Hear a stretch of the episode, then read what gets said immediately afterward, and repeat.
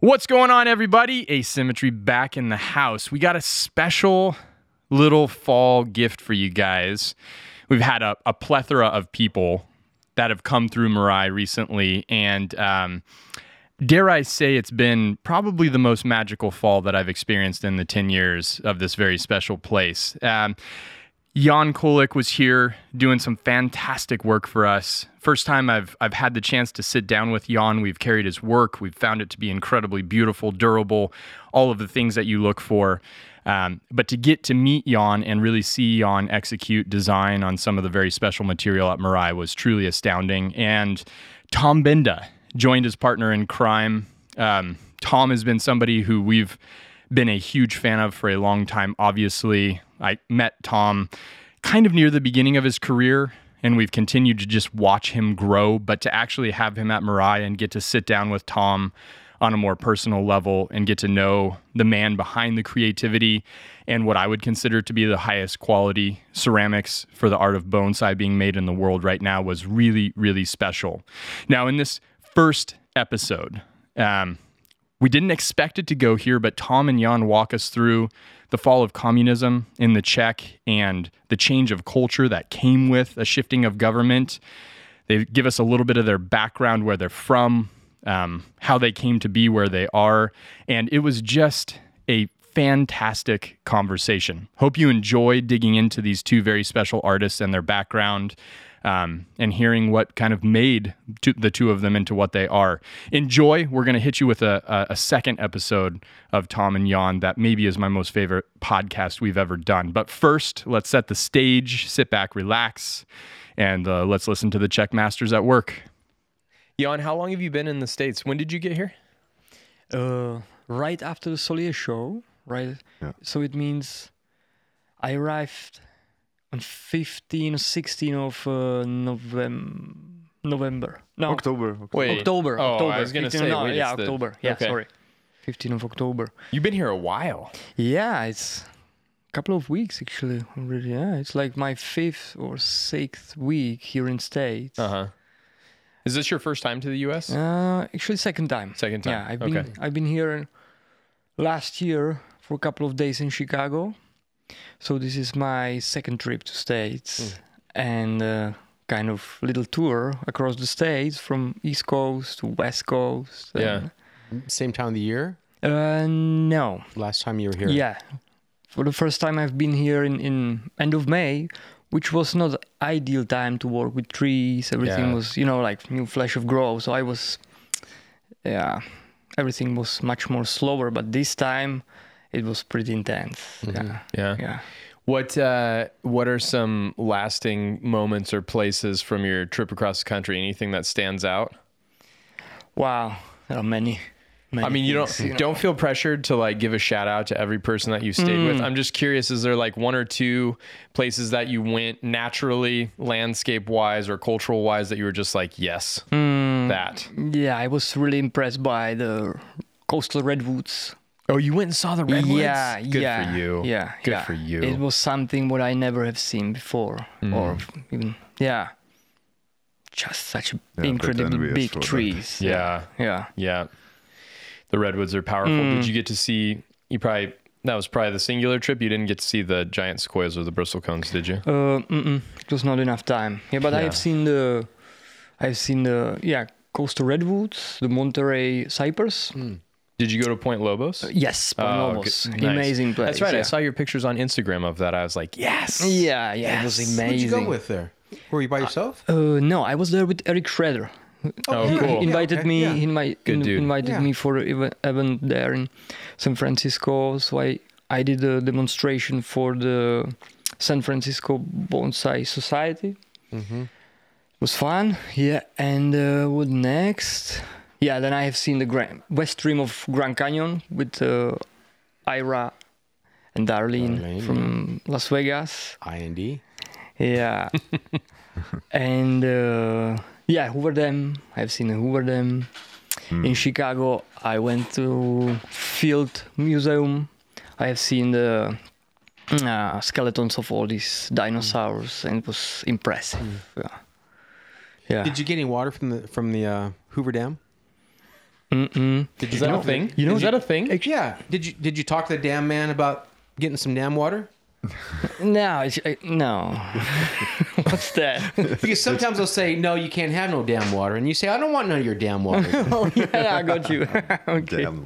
No, but actually, I was really surprised how low the level of the water was there. You know, it, the, the Hoover Dam was almost empty.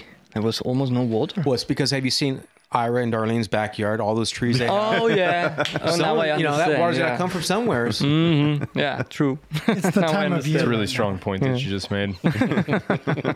Shout out to Xeriscaping. Uh, the the Hoover Dam is like a, a, a true feat of the capacity for a man to engineer. Like it's a pretty amazing sight to Yeah, behold. That's a yeah, lot of freaking yeah. concrete. Yeah, yeah. Because yeah, actually, recently we started to build up our small family house. You know, some some concrete stuff. You know, the foundation and the concrete slab. And I was like, wow, it's such a such a lot of concrete there. But, but then I have seen the Hoover Dam. It was like. Mm, here is much more concrete. Yeah. It's like a nick out of the Hoover Dam. Yeah. Yeah. Your foundation is a chip. Yeah. You're like a little chip. Yeah, exactly. Yeah. But you need to ask yourself, who are you, who are you going to bury in the concrete? Is there a contentious relationship between the Ukraine and the Czech? I, I don't I don't know.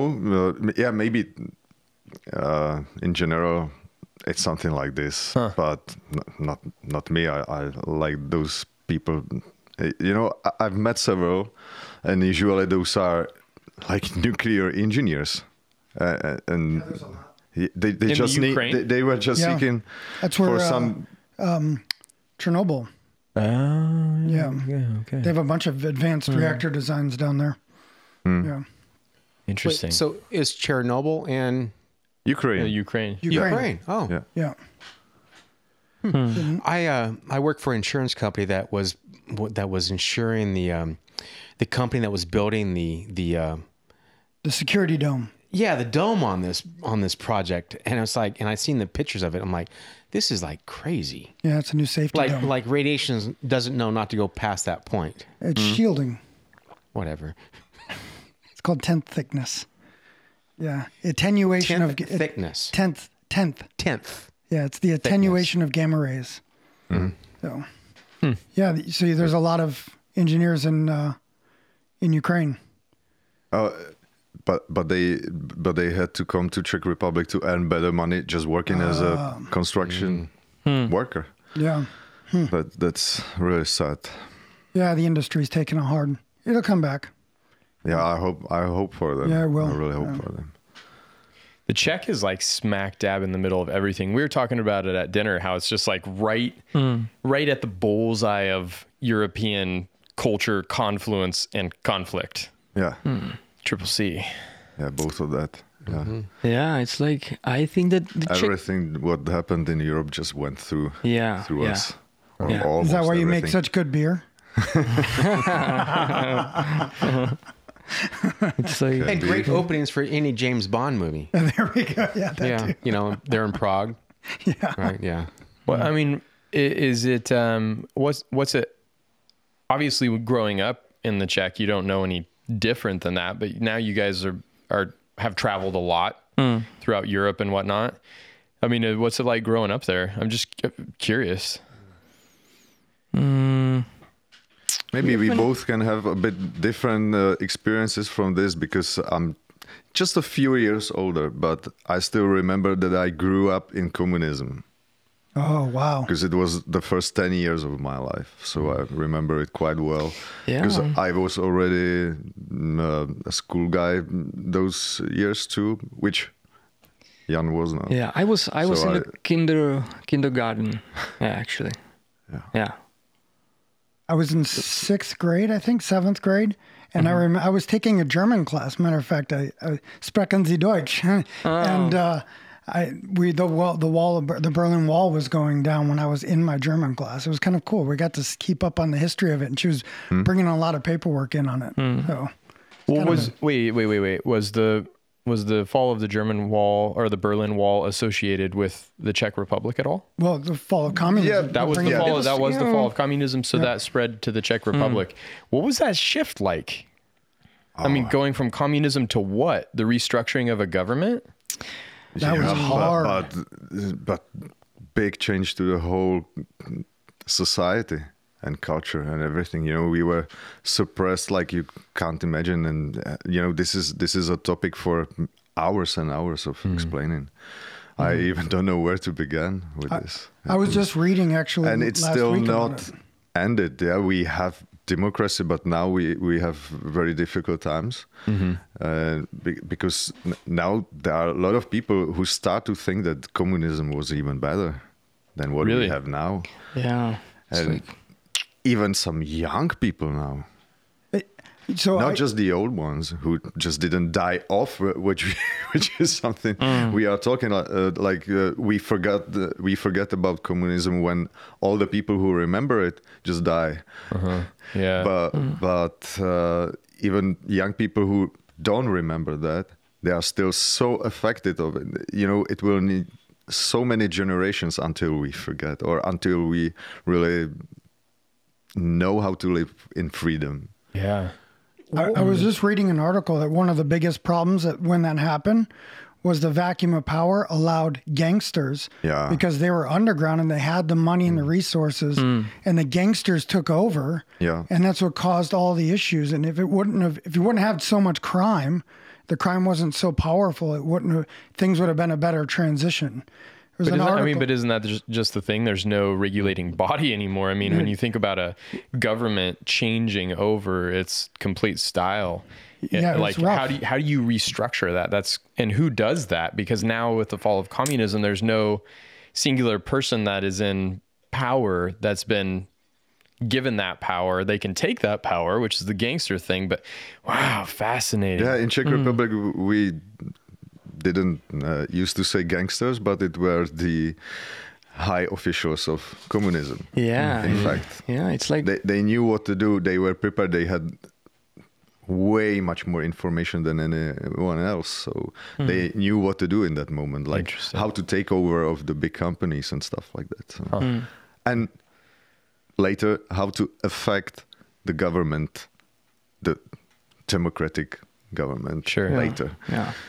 Like the lobbyists and stuff like that. A lot of them w- were previously high communist uh, officials. So Wow. Wow. It's a really complicated situation, and not many people. I I don't understand it much. I I, I don't have the whole picture of that, but uh, not many people understand it in uh, Czech Republic and. Uh, the situation is still very complicated, and we say we have thirty. Yeah, now in yesterday, yesterday Yeah, there oh, was yeah, the- it was that- first- yeah, yeah, yeah, yesterday yeah, it it was, was- 30 years 30 years? anniversary of the Velvet Revolution, Yeah. and I saw the uh, photos of Reagan. I heard the speech. I just listened to that yesterday. Yeah. Yep. Uh, and uh, so we have it for 30 years now, but still there's a lot of work. on- Yeah, because to I, really yeah, bring it. yeah. I think the main problem was what I what I heard, what I read about that. It, uh, actually, many people, like the, you know, the, all the communists after the Velvet Revolution, you know, it was like, okay, today we are communist, but tomorrow we're gonna have the Velvet Revolution, but we're gonna stay in the government, you know. So they were pretty much the same people you know, like The corrupt people that brought the ruin. Also yeah, are the yeah, people and they power. continue in the high posts in the Yeah. uh, in the you know in the in the government, and this is what happened, and maybe this is what carries all the problems which we which Still we have, uh, yeah, which yeah, we which have. we need to solve, yeah. So so growing up, I mean in particular you experienced this for 10 years of your life. Growing up in a communist country and then becoming an artist like was there I mean obviously you probably weren't aware of whether there was art or not in a communist country, but typically that freedom of expression is suppressed pretty significantly. And now when you look at where you're at as a a worldwide known ceramic bone, bonsai ceramicist. I mean, that's pretty pretty impressive transition. Like that's pretty cool. In some ways, in some ways, you know, like Jan, you're a traveling bonsai professional now. Hmm, yeah. Like the fall of communism is having, although there's still a lot of lingering effects of it. The fact that you guys can do this is is a testament to the fact that it it did kind of it is working. The the pro- progression is occurring. Yeah. Yeah, we, yeah. What we what we do would not be possible in communism. Yeah. We- if, if there was an artist, there, there were just two options: be just totally underground one, or try to get uh, some acceptable, comfortable way yeah. Which, in which- in yeah.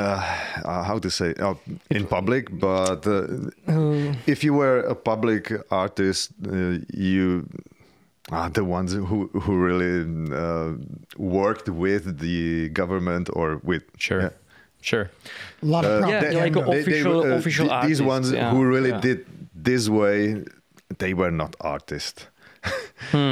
it was I can't Hmm, I can't name one, but there were some uh, artists who knew this is quite problematic, but they wanted to do their art. Mm-hmm. Like some singers, we can name a few, but doesn't Hmm. make sense not here. But that must have been s- such a hard p- era in our history. Yeah, for but- artists, for everyone, but especially for the sensitive artists to find their ways Mm-hmm. of lives. Yeah, but on the other hand, it was like if you were like okay, more or, more or less with the with the political situation, it was quite for most of these kind of artists, it was quite comfortable way of life. Let's say like they they were they were able to do their art, their art, you know, their stuff. They had enough work. It was like pretty safe and yeah, safe and and uh, comfortable way of life. Let's say, Yeah. yeah. As as far as you follow the the rules, the official rules for the official art, you were, it was okay. You- Yeah, my- official art. That, Yeah, but my that's the understanding- expression, official art. Yeah, official art. You mean, but it was a lot of state propaganda pushed through that art form. Yeah, This but but there were yeah. some artists who who uh, who found the way how not to work with the real propaganda. They they, they just took uh, some uh, themes that were like neutral, because once you once you said something against the the regime, then then you were done. Yeah. Mm-hmm. There's one artist. and and uh, on the opposite way if you were really uh, joining the propaganda then I, I, I can't name one re- real artist who did that I, So, I mean, growing up with with that and talking about some of the older people or younger generation that doesn't remember communism still thinking or potentially beginning to think again that communism was good. Is there any judgment from your parents or the older generation that does see a more artistic community coming about in the Czech, thinking that that's not a legitimate way to make a living or or live a life? yeah I think this is this is quite common opinion what I, what I've said here. It's not just mine but I, I really feel it this way too but it's it's not ju- just the ones who uh, who love communism still they they would they would still say hi you have to admire uh, Michal David uh, the singer or someone. Th- these crazy shitty artists we Hmm. or I, I- can also mention other artists who who believed in communism in the beginning but once they've seen that it's really impossible not not not real that that is utopia uh, then these true artists they they just had to change their minds when they when they've seen the reality of communism So not only are you guys uh, a bonsai ceramicist and a traveling bonsai professional, but you're uh, part of the generation that is breaking out of the mold. Mm-hmm. That's cool. Wow. Interesting. It's got to be great. It's got to feel, you know, you're bringing about a new vit- vitalization in your own country. That has to feel kind of Yeah, incredible. But, but, but uh, I also have this strange feeling that uh, uh, that there are not not many people really breaking out of the moon. As I Someone's as I said that, that we that we that we still have to work on it. The, the, uh, it means uh, working on breaking out of the moon, because, uh, for example, my schoolmates. I've met my schoolmates. We had some 20th anniversary last year, and uh, many of them just don't care about these things. They just have their good lives, they, which is good. That's great that we can live like we do live, but they really don't care. They don't really understand what was there and what's just still behind the door. And you still, uh, I'm a bit afraid. I still feel it behind the door. Sounds like you guys are in the midst of coming into a, like a revolution, an art revolution, maybe. It could happen, you know. It could revitalize you, and I mean, there's like a lot of there's a lot of really particularly ceramic art coming out of the Czech. Yeah. Why? Yeah, you Why? guys- Why the why the Hey, ceramic maybe medium? I'm so sorry that we talk about communism so much. No, no, good. they had this, this shift, but uh, maybe this communist era had this effect on Czech nation that uh, you know there was if you wanted to get anything, you Yeah. you were in trouble. You. th- There, there was nothing. If, if there were some goods like electronics or even some tools or art or whatever there was nothing there, there was even there was enough food but there was no choice in the food but you know everything was hard Uh, so people just had to make it make it themselves and that's uh, what the czechs still do like uh, i think i'm able to make it myself so i'm not gonna buy it mm-hmm. hmm. I'm not gonna let some company build my house. I'm gonna build it myself. Mm-hmm. That's still pretty common in our nation. So, so maybe that had the effect even on the ceramicist that people just it's in our nature now that Yeah. you just want to do something, so you try it and Best to do it yourself. Wow, fascinating. It's fascinating. Yeah. Maybe even because of the communistic era, the bonsai in general was quite popular in that time because During You the know- communist era? Yeah, Really? yeah. Wow. yeah, Yeah. that there were hundreds and hundreds yeah, and hundreds yeah, of bonsai because people. it was like um many things and hobbies was prohibited. La, like like okay, music can be a little bit dangerous for the system, right? You can you can uh, introduce some bad ideas, some revolutionary ideas, but to spend the weekend in on your cottage on countryside with family and play with little trees or try to make some pot what's wrong with that hmm. no mm-hmm. it's like a safe ah, hobby it wasn't seen as a threat. exactly yeah like Yeah, that's what the Czech nation did. That they were hiding in their cottages. Yeah, yeah, it for was- the weekend, or having a little uh, part of a garden. Mm-hmm. Even the, even if they just produce some vegetables for themselves, or almost Mm-hmm. every family in Czech Republic did that. Did- Yeah. but it was also part of like hiding from communism. Like y- you were free. Yeah, you had yeah. your freedom in your little yeah own little Plot. bubble. Yeah. There there there in the countryside in the small cottage and yeah it was like it was pretty common way how to spend the free time during the communistic era. Like let's go out out of the city let's go to our small cottage in the countryside and it was like mm, yeah to create your own bubble. Yeah. Was there during the communist period was there a strong sense of community like neighbor to neighbor? No. No, And, and has that changed at all? Yeah, maybe there, there were some cases where it worked, but in general, this was perfectly ruined because you never knew who your neighbor is. Mm-hmm. Your neighbor, or even a family member, could be the how, how's this police secret police mm, uh, Mm, oh, Secret yeah. police. Mm-hmm, yeah. Mm-hmm. agent. Yeah, we understand mm-hmm. that. Yeah. Mm. Wow. So you could you could have some fun with your neighbor. You could, but you never shared like really shared. You, people were really scared. Of who can listen what you mm.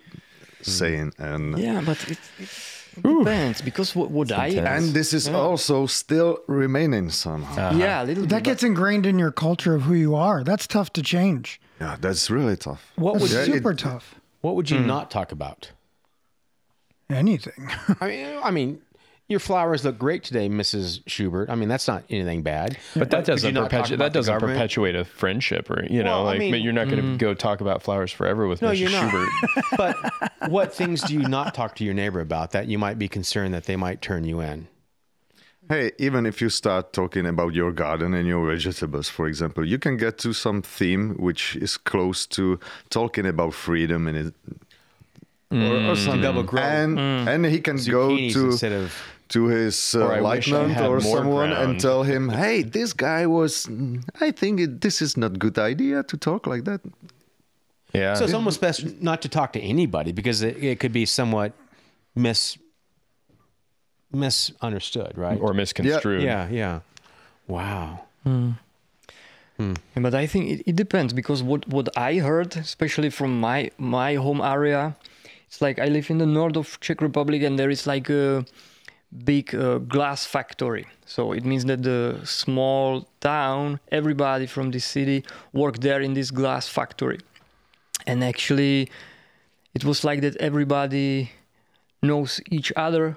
And after the work, all the people met in the big pub there in the small town and uh, the people were much closer to to each other like uh, we know who is our enemy the official government but if you're gonna need something i can help you hmm. and next day you're gonna help me yeah hmm. and uh, Yeah. this is what i heard so Yeah, yeah, yeah. Depends, For yeah. sure, No- there, there were many exceptions like that. I've heard about many. I have heard even about a whole factory like a family, even though they were not family members, and they knew our chief.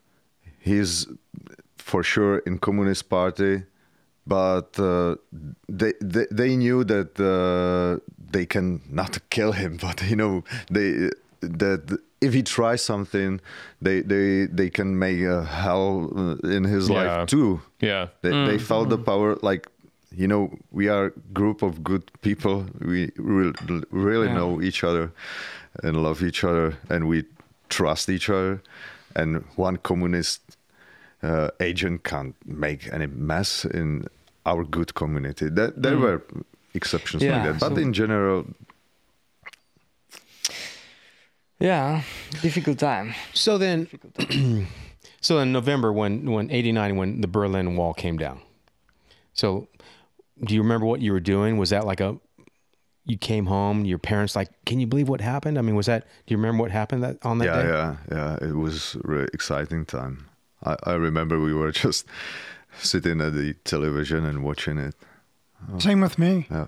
I remember where I was sitting. I remember what happened when the wall came down. My Or maybe teacher- my parents uh, they Yeah. they even joined some uh, demonstration too, not on the 17th because that happened in Prague, but later the other days uh, there were demonstrations in every town. Yeah. Or yeah, there were not demonstrations, but just big Celebrations. gather- celebrations, maybe. And there were already people coming and explaining what really happened, and that really happened because still in television, the the propaganda still continued like oh nothing happened or it was like that or Wow.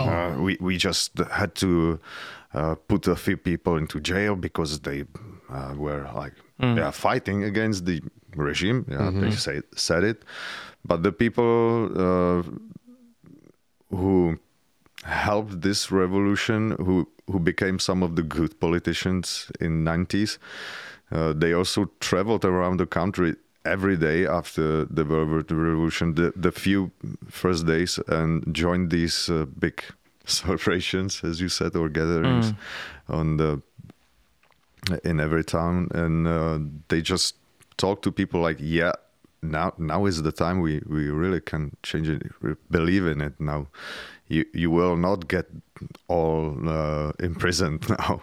Wow. That's amazing. Wow. Thank you for sharing. I've never had someone a lot I have several friends that lived during that time, but they don't want to talk about it. They Yeah, I just wonder if some someone uh, from Czech Republic is listening to us. Will be like, ah, this was really, really just a short insight in it. And, Yeah, I have, uh, a, I have a piece of the Berlin Wall, but it, I'm a little suspicious of it because on, when I turn around the backside, it says "Made in China." Oh my god. So I don't know if it's really is it really true or You're I'm- such a dork, dude. Troy. He does. He never stops. does he? he doesn't stop. He, he will get your goat and keep poking you until the end. You never know if he's serious. yeah. well both made by some sort of communist regime, right? That's true. yes, yes. So, Tom, is this your first time out of Europe? Yeah. It is. Yeah, travel not so friendly, huh?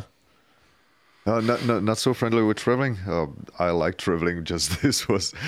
Uh, I don't like if if wor- if something doesn't work as it should. So when there's this delay or you have to uh, go out of one uh, airplane because there's something wrong and you have to sit in another and spend another extra hour on. Yeah, not so. Yeah, it's international like- travel's tough. How have your travels been? Yeah, I- You've been traveling a lot. quite a lot. Yeah, I, I've been in Australia for the bonsai event in Canberra in this. Um, yeah, what's the what's the name of this place? A National Arboretum. Yeah. in Yep. Canberra. It was, it was beautiful. Yeah, and then yeah, I was in Shanghai for some bonsai event.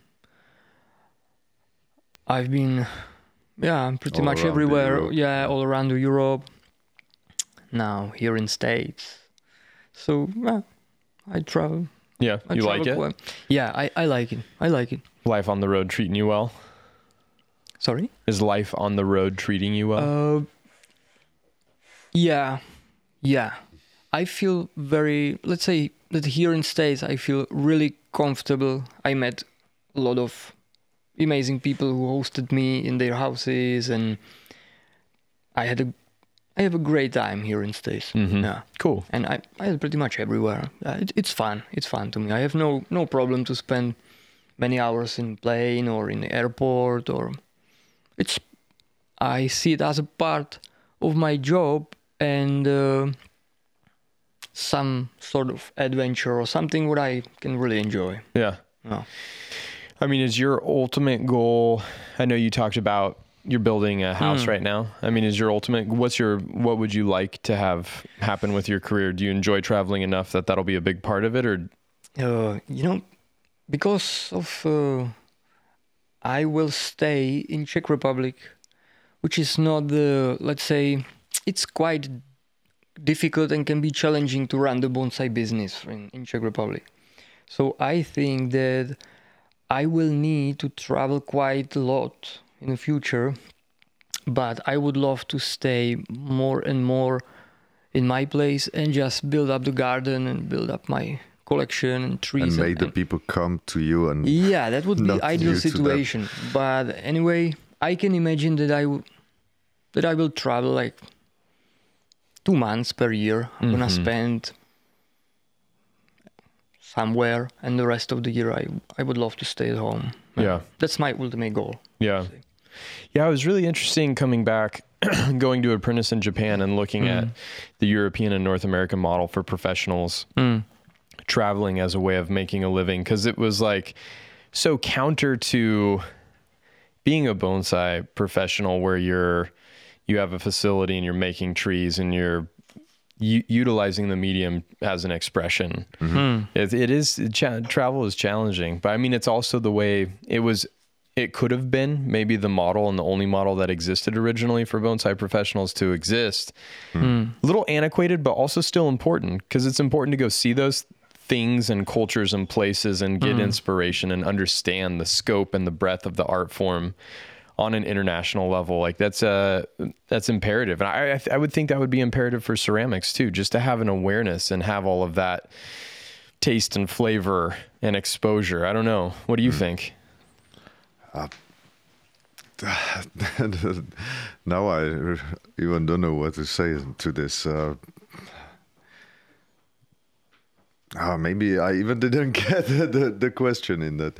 Uh, uh, because you started with traveling first, and uh, Yeah, and is Um, it? Do you think for this for your ceramic work, like seeing other places, Yeah. positively influences your ceramic yeah, work? for sure, Yeah? for sure, for sure. Yeah, I I love traveling for this. Like, yeah, that's the most common answer to this topic of traveling. Like, yeah, loving of uh, getting to know some new places, and uh, yeah, you get some uh, inspiration everywhere. I maybe in my case, even if I don't travel, I get inspiration from shapes. You know, I can I can see shape of anything around me, and sometimes I I found I find I just find something very interesting for myself, and it,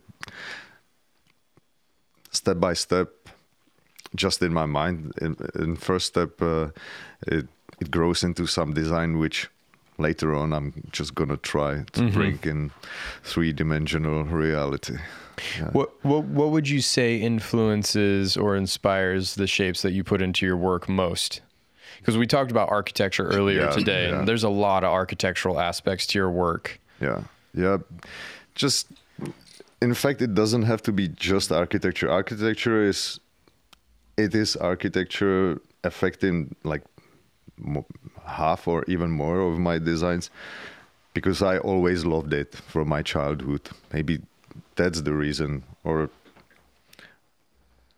but. Uh, then the other shapes were I, I, for some of my pots i was i was um, influenced or inspired just by some trees too i, I even in some trees I, I can see some shapes which emerge in new designs uh, for example the the pots which have uh, some of the carves, uh, round carves uh, in between the feet, uh, both way up or down. Th- uh, this started with with a tree called White Dragon in the garden of uh, Michael Tran in Germany, for example. I just saw this shape and the tree in whole, and I got the idea which pot. It was a new pot, new design, and uh, with this, the whole bunch of uh, new designs emerged later because it was uh, the first pot with with this carve, and later on I just developed it more and more and more, and I have like four or five different designs just thanks to a tree. Singular bonsai tree. I, um, Yeah. And when you have a design, do you try and continue to evolve that, or does that just happen organically? Because I know, like some of your designs, you're like, this is the next iteration of this design. This is sort of showing the evolution of this design. Does that happen for all your pots? Is that intentional, or is it just organic the way that it happens for you?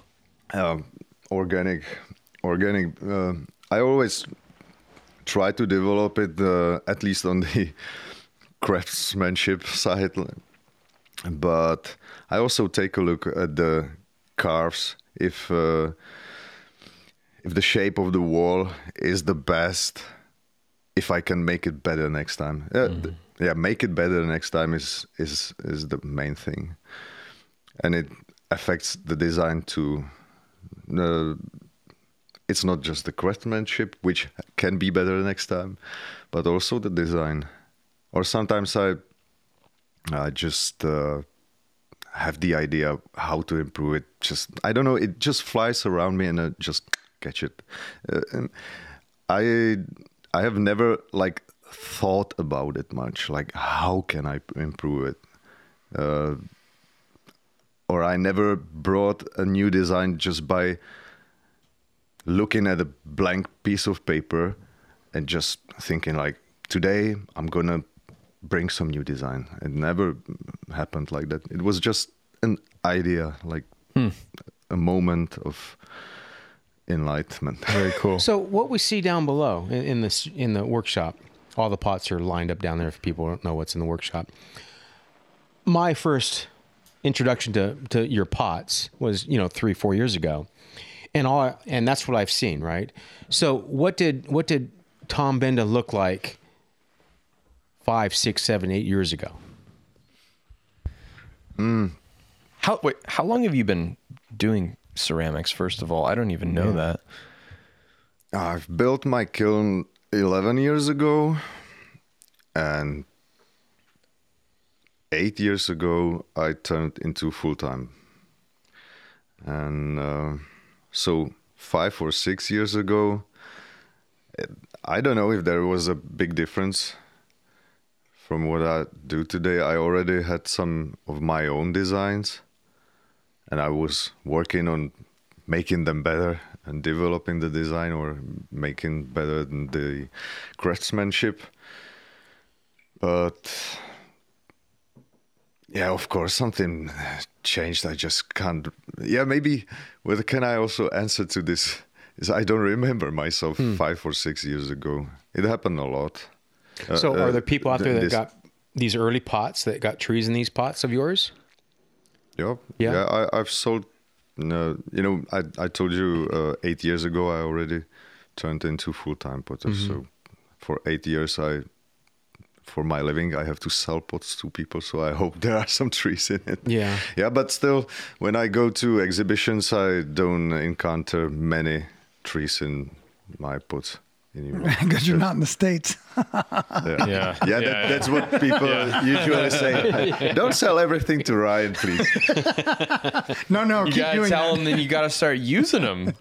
Mm-hmm. I put that in an exhibition. I, I so you built your kiln 11 years ago. Eight year, years ago, you made the leap to professional. How? I mean, building a kiln isn't like I'm gonna start doing ceramics, so I'm gonna build my kiln. Like you had to have been doing it before that, right? Is this something you've done since you were a kid? Is it something that you just picked up? What were you doing when you found ceramics? Hmm. I began with bonsai, and I just didn't have enough money to buy pots. And as I already told you, what did the Czech nation do in communist era? I just had to think about making it just myself because I don't, I can't buy it. Uh, I could buy it because we or the pots were there, but I didn't have enough money. And uh, yeah, that's how I started. I just wanted to make some pots for myself in the beginning, and uh, later. Uh, I was already producing some few, few, few, just a per couple, couple of pots per year, but uh, I always had the problem to uh, find a place to fire them up, especially later with the bigger ones. Uh, finding a bigger kiln was an issue. So, and I moved into the house we built with my father, and I felt I have a chance to have my own kiln there. But again, the money was the question, and the positive effect of lack of the money in that time was that uh, I went for wood-fired kiln because uh, a kiln of that size, of those dimensions, uh, if I wanted to buy an electric or gas-fired one, it So would expensive. cost much more than what I've spent for this I- wood-fired one. Are wood fire kilns pretty common in your country, or is it not a very common thing in that part of the world? Yeah, I, I I don't know much, but but uh, I already know many wood fire potters in Czech Republic. You do but I didn't know in the very In the beginning. beginning, no. No, But it in the beginning, exist. I knew just two. One of them I didn't meet in person in those days. I just knew about him, and then I j- just by accident I I just uh, found out that one of my uh, friends from the music part of my life uh, th- that he's a potter and then he has a wood fired kiln it was quite a surprise i knew him for years as a great guitarist but Wow. know. yeah so basically i wanted just to make a copy of his uh, kiln because i knew that his kiln is working Yeah. So yeah there was no risk like I'm building something which will maybe not work. And in the end, I built a different kiln from his because he told me, "Ah, hey, you know, no, no, don't just don't copy this kiln. You know, from uh, the time I've built this one, I've built another 40 kilns. I said, oh, 40 kilns. Wow. But still, my kiln was uh, something like the very basic design, but uh, in some modern way too. I, I've used some modern materials for that, and and so there was this risk because he told me like oh, I've never done it like this before, but that should work. And I said, oh, I'm spending this money I have here for for the kiln, and uh, I'm in the risk again.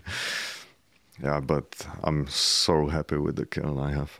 Really love it. I mean, how did you? Because like I would say, when I look at all, one of the most valued parts of Japanese ceramics and antique Chinese ceramics is the quality of the clay.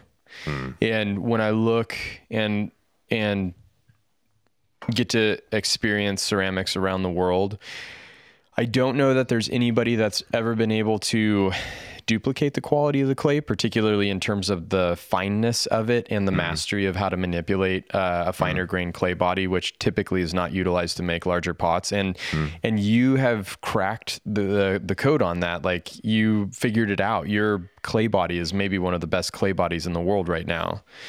And I'm curious, like, where did that knowledge and ability, like, where did you learn? Where does that inspiration come from? Like, are you inspired by Japanese bonsai pots? Was that the beginning, or Yeah, yeah, I was inspired by that. You know, in the beginning when yeah, when I started to make some first pots, yeah, with the very first pots, from the very beginning, I wanted to be very original, you know, but but that that was crap. So uh, I realized I I just have to learn somehow how the others did it before. So yeah, Chinese and uh, Japanese inspiration. So I, I just wanted to copy the classics.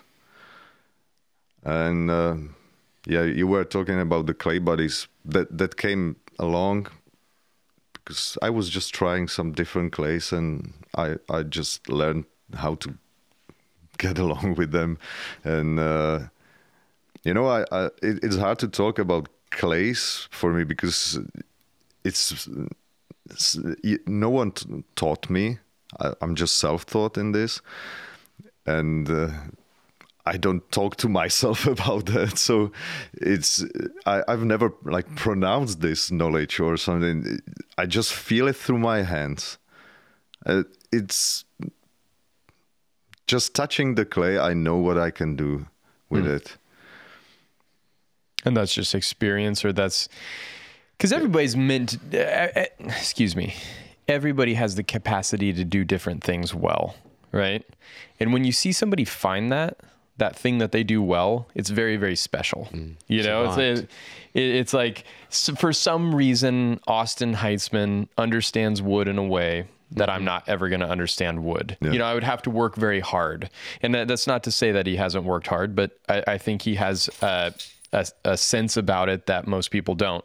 The same with you and clay, right? It's like I know you work very hard at it. That's a big part of the passion that you have Yeah. for ceramics, but there's also something inside of that that's like and and to a large degree there's just a natural sense that you have about it Yeah. that's very visible. It's very clear. Yeah, and when you mentioned the working hard, okay, I, I work hard, but uh, in the same time, I'm just playing. And maybe in the basic meaning of the word, like playing like the childish play, like you, you have no expectations of it, or you really don't know what you're doing. You're just playing. Mm-hmm. And that's how I was also teaching myself what, what, what children do with playing too.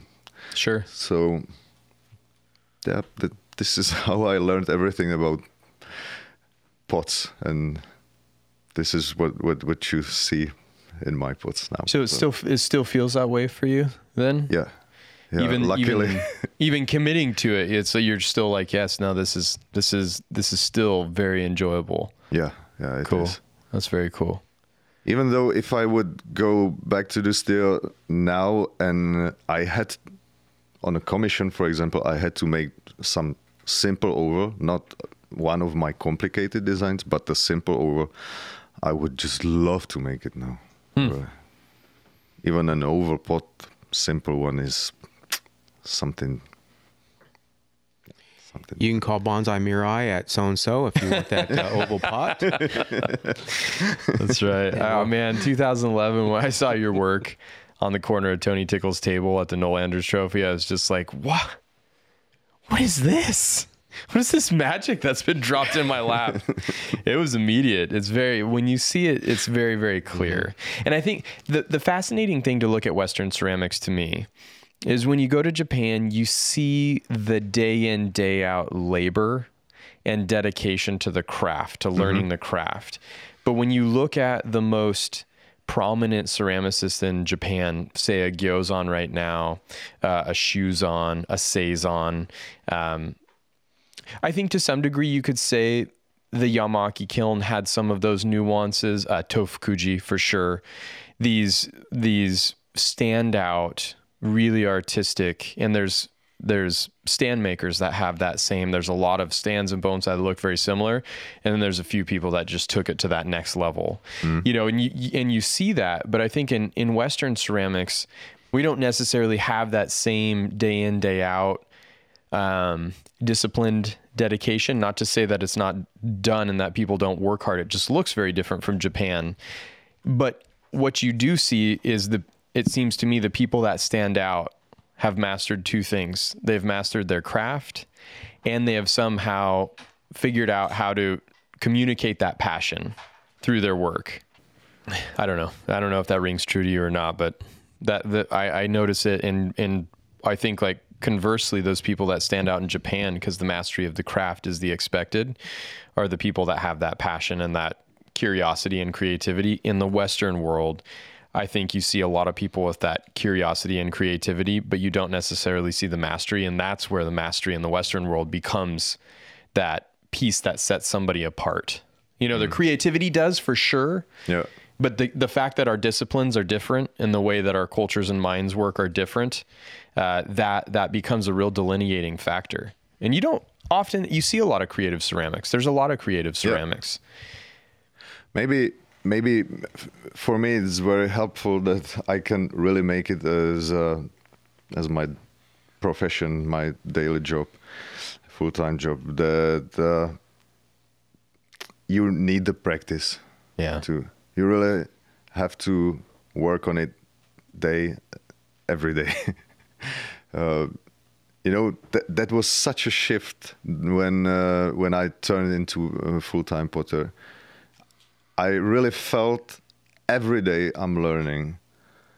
And in the first month of daily pottery, I, I learned way much more than all the previous years together. Jan, do you appreciate ceramics?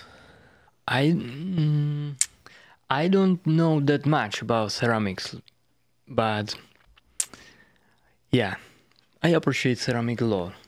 It's like I like the, the this kind of magic, the connection of the pot and the tree, and what's what's going on when you put the tree into the pot.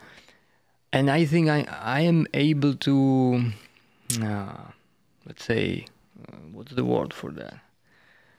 uh, if if I see some good quality pot, I can recognize that that, that this is a good pot. But that's that's it. I don't have um, any like deep knowledge about ceramic. So so what led you to start making the stonework that you create? I mean, because that's it's not a ceramic, but it the same le- the same level of craft and technique that Tom puts into his pots, you're putting into your stonework. I mean, they are they are truly spectacular. I haven't seen stonework like that since seeing the Tony Kurama Ishis in Japan, and um, and I would even venture to say that yours have more diversity of texture, color, form, etc. Oh, really? Yeah, I definitely. And durability has been has Strength, been, beauty. has been extremely tested at Mirai. We couldn't smash it with a sledgehammer. We tried. I'm glad to know that. Yeah, this, this is exactly what I wanted to achieve. This that, that's what this this was my my goal to create something usable, useful, something durable, and yeah. And uh, how I started with the slabs, you know, it was pretty much in the same time when I started to be really like hardcore involved in bonsai, and uh, I wanted to try to make some rock planting or slab planting, but it was difficult to get the right stone or or yeah slab. So I was curious if it's possible to make something, you know, to to create something. So I started to make some very first experiments. It's like maybe yeah, 10 years ago or something like that. And uh, gradually, step by step, we discovered the same or the, the right way. And uh, I have to say that the big part of this process was, uh, or still is, is, is Martina, my partner. She's a extremely creative person, and actually, she's a big part of our stones, our products, and uh, uh, actually she incorporated very all the most important uh, ideas how to get these uh, textures and va- variability of, of, of structures and and these uh, tiny details. So um, yeah and uh, I tried many different materials and ways how to how to develop the stones or, or the slabs but uh, uh, I actually. I was really curious. I was curious to to uh, or it's like it's about all. It's about the patience and, and dedication. I was like we make the first slab and it was not good enough, so we tried to do it better and better and better, and slowly we developed the right right way or the way which works for us. Mm-hmm. Yeah, and that's it. It's it's simple actually. If you if you want, if you really want something, maybe one day you get it. That's it. So, who's was your inspiration? Where'd you get your first recipe from? I mean, how how how all that come about? I don't even know. You know, I was very involved in rock climbing. I like stones and rocks in general.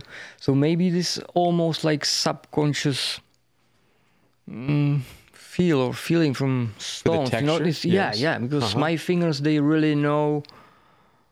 They experienced many different kinds of rocks and stones, and so this, yeah, rock climbing and rocks and nature was a huge inspiration for that. Then obviously I have seen many uh, like pictures or imported slabs and stones from from Japan. Some of them were really beautiful. Some of them were like, okay, maybe there would be a better way how to do it. Yeah, and uh, so I started. Huh? It's, That's it. Can, can I back up? The check, So the rock climbing. methodology. Yeah. You like rock climbing also? Yeah, a lot. Yeah. Yeah. cool. we got a connection, there, brother. I love the mountain. It- Isn't it? It's interesting to be and to move on the rock. And like, I've been carving pots lately, hmm. and a lot of what I've been carving has been kind of things that I remember from being on the wall and climbing and being in these hmm. weird crevices, trying to recreate those moments. You have a lot of that, a lot of that in your work. Yeah, it's like for yeah, that's that's what I wanted to recreate or achieve this this feeling of the wild nature. On or somehow I tend naturally to this uh, like informal organic shapes much much more than to the like geo- geometrical shapes. But actually uh, I have many new ideas and I would love to incorporate this, these geometrical shapes uh, to to these organic forms of stones and, and, and rocks and, and stones, and somehow I would love to find a way how to yeah how to work with some geometrical shapes and organic shapes together and, and mesh these two ideas together, which are in the big contrast actually, but I'm pretty sure that there is some way how to how to do it. So it means that I would like to incorporate more and more design ideas into the stones and slabs Yeah. work. Yeah, I consider this as quite interesting. Can be interesting, or in general, I'm very curious, and so definitely I'm gonna try it. I, I actually I, I already started to yeah started with the very first ideas, and uh, so far it's not what I expected, but it doesn't it doesn't stop me. It doesn't stop there. Uh, what, where where were you rock climbing living in the Czech? Yeah, I mean, actually, I live in uh, like, mm, or in my surrounding nature in the neighborhood, we have uh, sandstone towers and walls. It's pretty soft. Sandstone is quite dangerous to Yeah. uh, to climb there, but yeah, we started there with all of my friends. So it was yeah, this was my childhood to spend the free time there in the, in the forest and, and climb some of these crazy uh, rock uh, sandstone towers, and then we have a quite famous area very near, very close to my my place.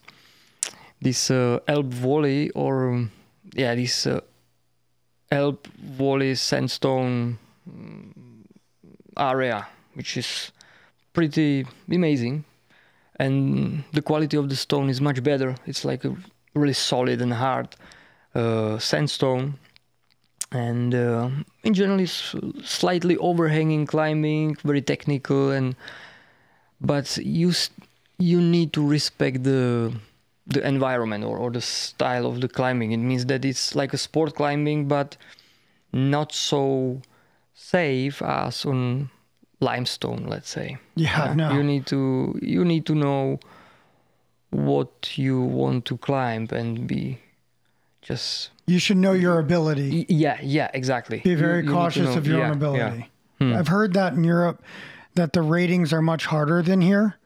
That we rate something maybe a Hmm. 512 or you you do the 7, 7B, 8A, 8B. yeah, Your actually- ratings are much harder overall. Yeah, in in Czech and German sandstones, we have the special classification, Yep. and let's say that like um, 8A on sandstone is like 7A of the French classification on limestone. Oh, I didn't know that. Yeah, so and 7A here in states is like five. Uh, I think it's four, thir- 13. No, foot, no, 7.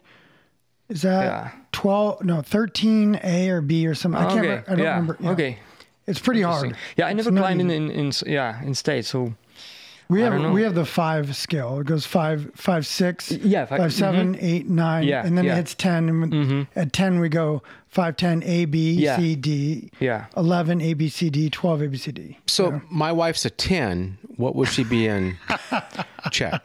uh, yeah, yeah. Let's say the ten, then Troy, why you have a pocket knife in your hand, man? 5D. He's ready to stab. This stab. guy, he's got a knife over here as he's listening to you, and you know, it, then on a sandstone wall, which is not so overhanging, so it means that you climb on very small, like very small crimpers. And lots of grip with the feet. Uh, yeah, and yeah, yeah, Yeah. yeah, So it's like, it's pretty, it's pretty difficult climbing actually, and uh, then it's like uh, hmm, seven C on limestone. Yeah. limestone. So You, you have a different rating. yeah, yeah. But then I started to climb on, on limestone in uh, many countries in, in, in Europe, like in Spain, south of Spain, or north of Spain, in, in Catalonia, or south of France, all of these famous rock climbing areas like like Siurana. Oh, in you've been there? Yeah, many times. It was kind of life lifestyle actually. Yeah, Huh. we traveled a lot with small group of friends, Live in a climbers. van? Yeah, exactly. and that time I I didn't have my own van, but there was always some possibility how to join somebody, you Of know, course. just you know. If you're willing to belay someone, you've got a place to Yeah, sleep. yeah, exactly. It was exactly yeah, it was like that. If you're willing to climb with someone, Yeah, you got yeah, a place yeah. to sleep, man. Yeah, actually, to tell the truth, I'm missing this part of my life quite a lot. I A would little love different. to. Yeah, because now now I don't have enough time, you know, to to climb and travel and spend the free time in the rocks and just enjoy the, the climbing. But definitely, I would love to climb again. It's a I different love start- lifestyle. Yeah, yeah, yeah.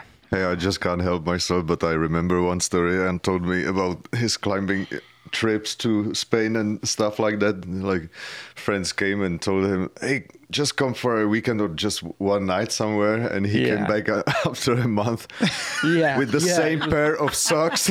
Yeah, it was literally like that. Yeah, yeah. Wow. That's so climber. dude. That's what they call them.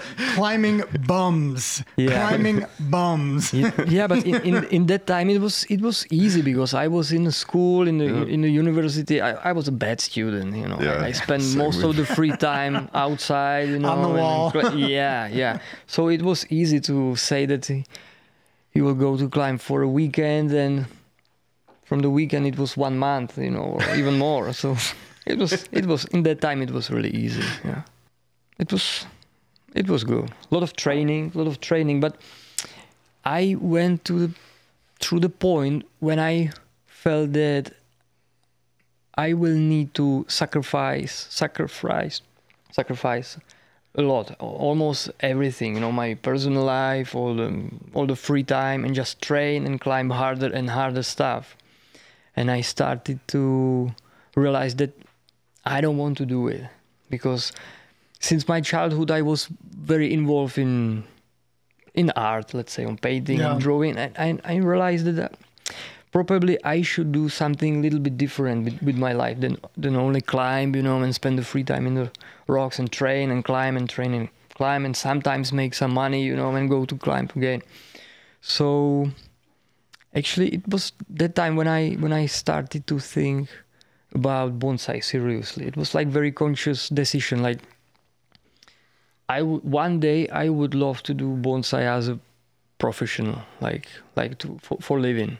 Yeah, and uh, yeah, I just started to learn as much as possible, and I was like a sponge, like a sponge, you know. Like I started to absorb all the ideas, and I was like more and more hungry for new, for more and more knowledge and new information, and yeah, and. Uh, that's it.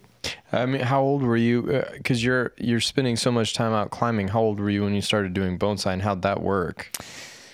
Yeah, actually, I the very first contact with with bonsai was when I was like ten years old kid.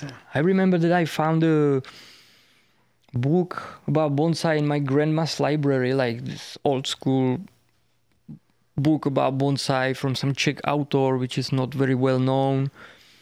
Yeah, but it was it was some sort of information there, and uh, so I started to play with little trees, like childhood hobby, and then I started to climb and had many other hobbies like yeah art. And I, I was pretty involved in, in paintings and drawings and this stuff. And uh, and trumpet too. yeah yeah actually yeah. When I yeah I started to play a trumpet and music you know all of this stuff so bonsai was something like a little bit like a neglected hobby you know neglected childhood hobby. But when I was finishing the this my study, I was studying the uh, history of art and, and painting and drawing and and uh, it was actually like a peda- pedagogical faculty how to how to teach about art. Yeah, and in that time I met Václav Novák, the main figure of our bonsai scene, and uh, I've seen his plays. I've seen like he works with, with trees, how he how he travels, and I said to myself like, this is exactly what I love, what I would love to do with the, with my life.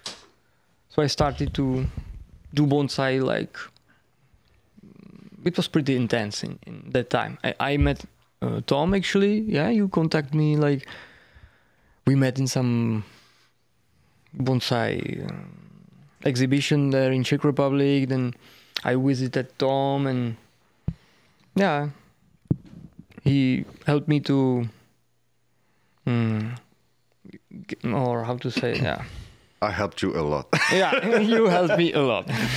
yeah, yeah. So yeah, and from that time, I it was like I felt that the climbing was less and less important for me, and gradually I was more and more more involved in bonsai. Hmm. Yeah.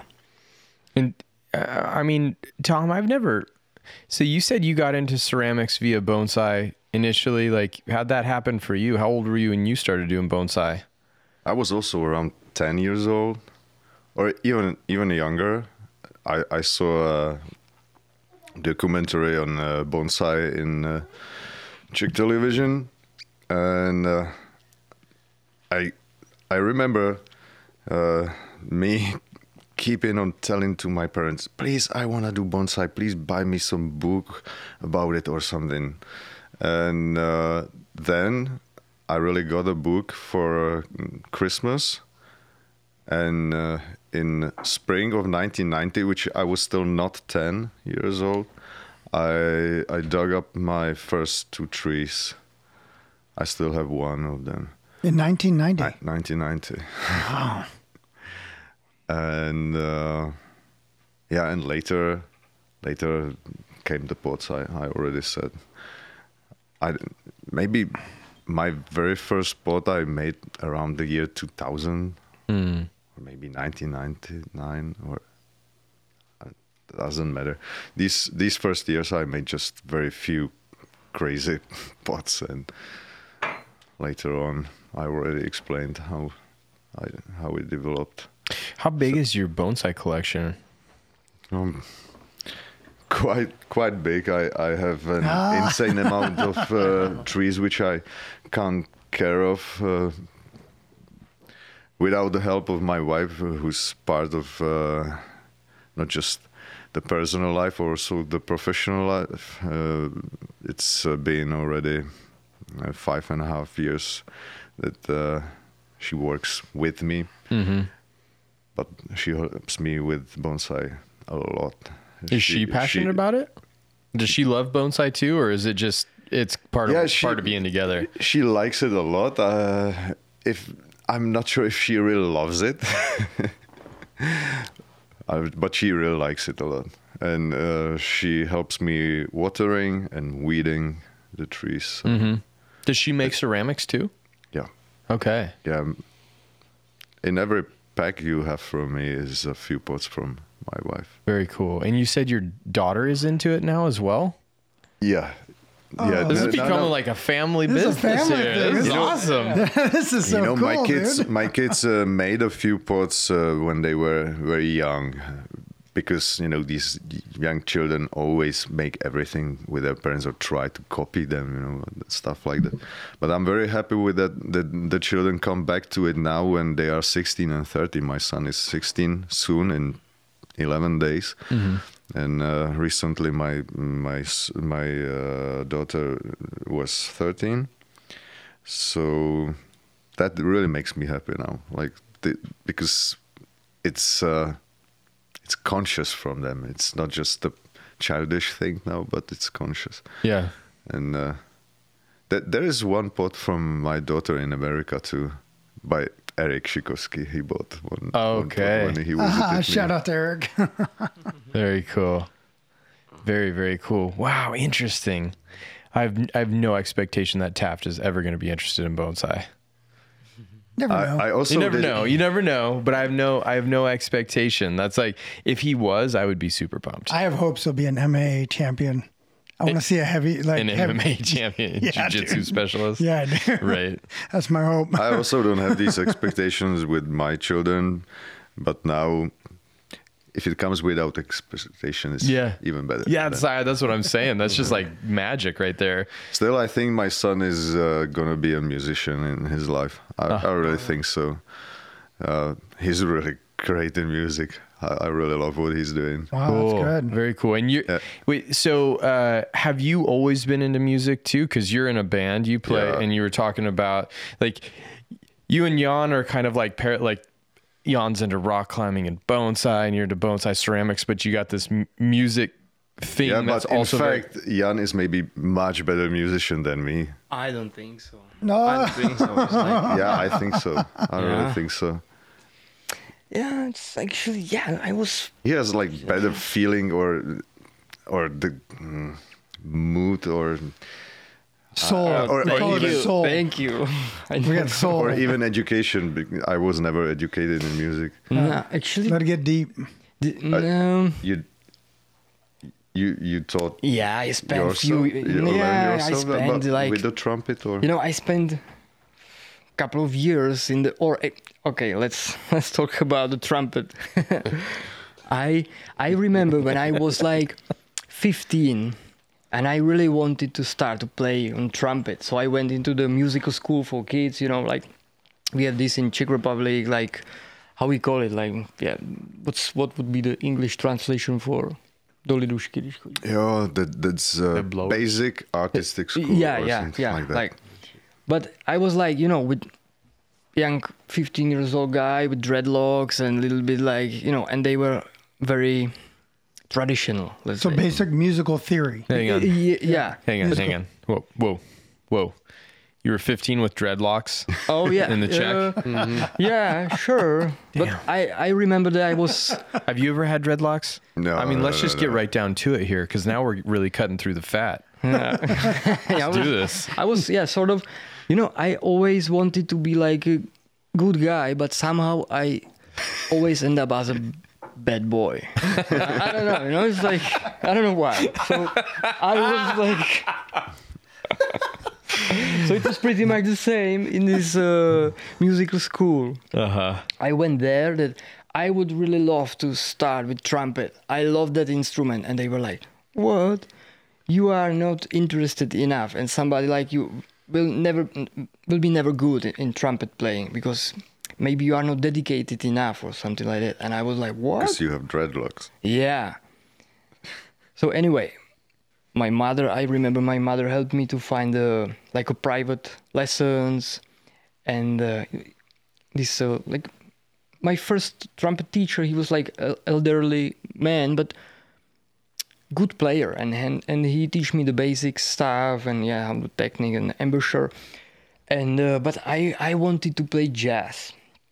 So uh, Whoa. yeah, like it is, you know, when I heard the Miles Davis stuff, like kind Oh of, my blew- I God, was yeah. so, yeah, I was really deeply impressed. Like, wow. But uh, of course, I had no idea how to play. Is jazz a play. thing in the Czech?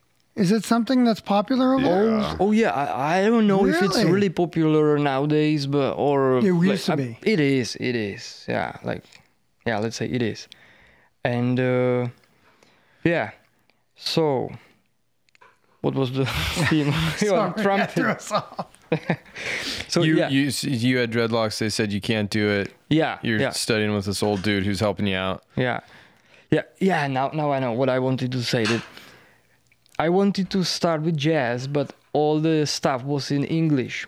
But and I was a bad student, you know, in the school, so I had, I I learned almost anything about English language, and so. But because of the jazz music, I started I started to mm, uh, actually learn English language because all of this stuff about jazz improvisation, how to play jazz was was was in English. So I started to learn the language too, which, which is which was good because now now I'm able to talk more or less, you know, speak with the people and travel and, and run the workshops and yeah. And uh, yeah. Do You still you still play the trumpet? Uh, yeah, actually, I started to practice like to make like daily routine like two years ago. Again. Again, again. You know, I play. I started when I was 15, but they were like, okay, five years of intensive practice routine, and then I leave the trumpet for a couple of years, and then I started again. So currently, I, I practice like when I'm at home, I practice almost every day. Yeah. not not to I know that a trumpet isn't this genre, but Hmm. does Middle Eastern music ever influence you a little bit? Because it's a Hmm. very improvisation. It's kind of the foundations of improvisation of music. Is kind of the Middle Eastern music. Uh, not really. no, From from the beginning, I, I was, I tended to like American jazz, like Yeah. the, all the Miles Davis Of stuff course, yeah, and Chet yeah. Baker and, And yeah, Eric just like- Truffaz. Because that's Yeah, where the then- trumpet kind of took its its it got its roots and just kind of took root and everything. See, but what Lime's not telling you is that he's of Lebanese descent, and so he's really hoping what you'll say is Middle Eastern music absolutely influenced Ah, me. okay, but you know, for me, No, I'm it's- for me, it's exactly that's where you're headed. We all know it. We know it. Yeah, definitely. You were looking for it. Yeah. So you're a little thirsty there. I like to play the tabuki. little thirsty. Ah, okay. Okay.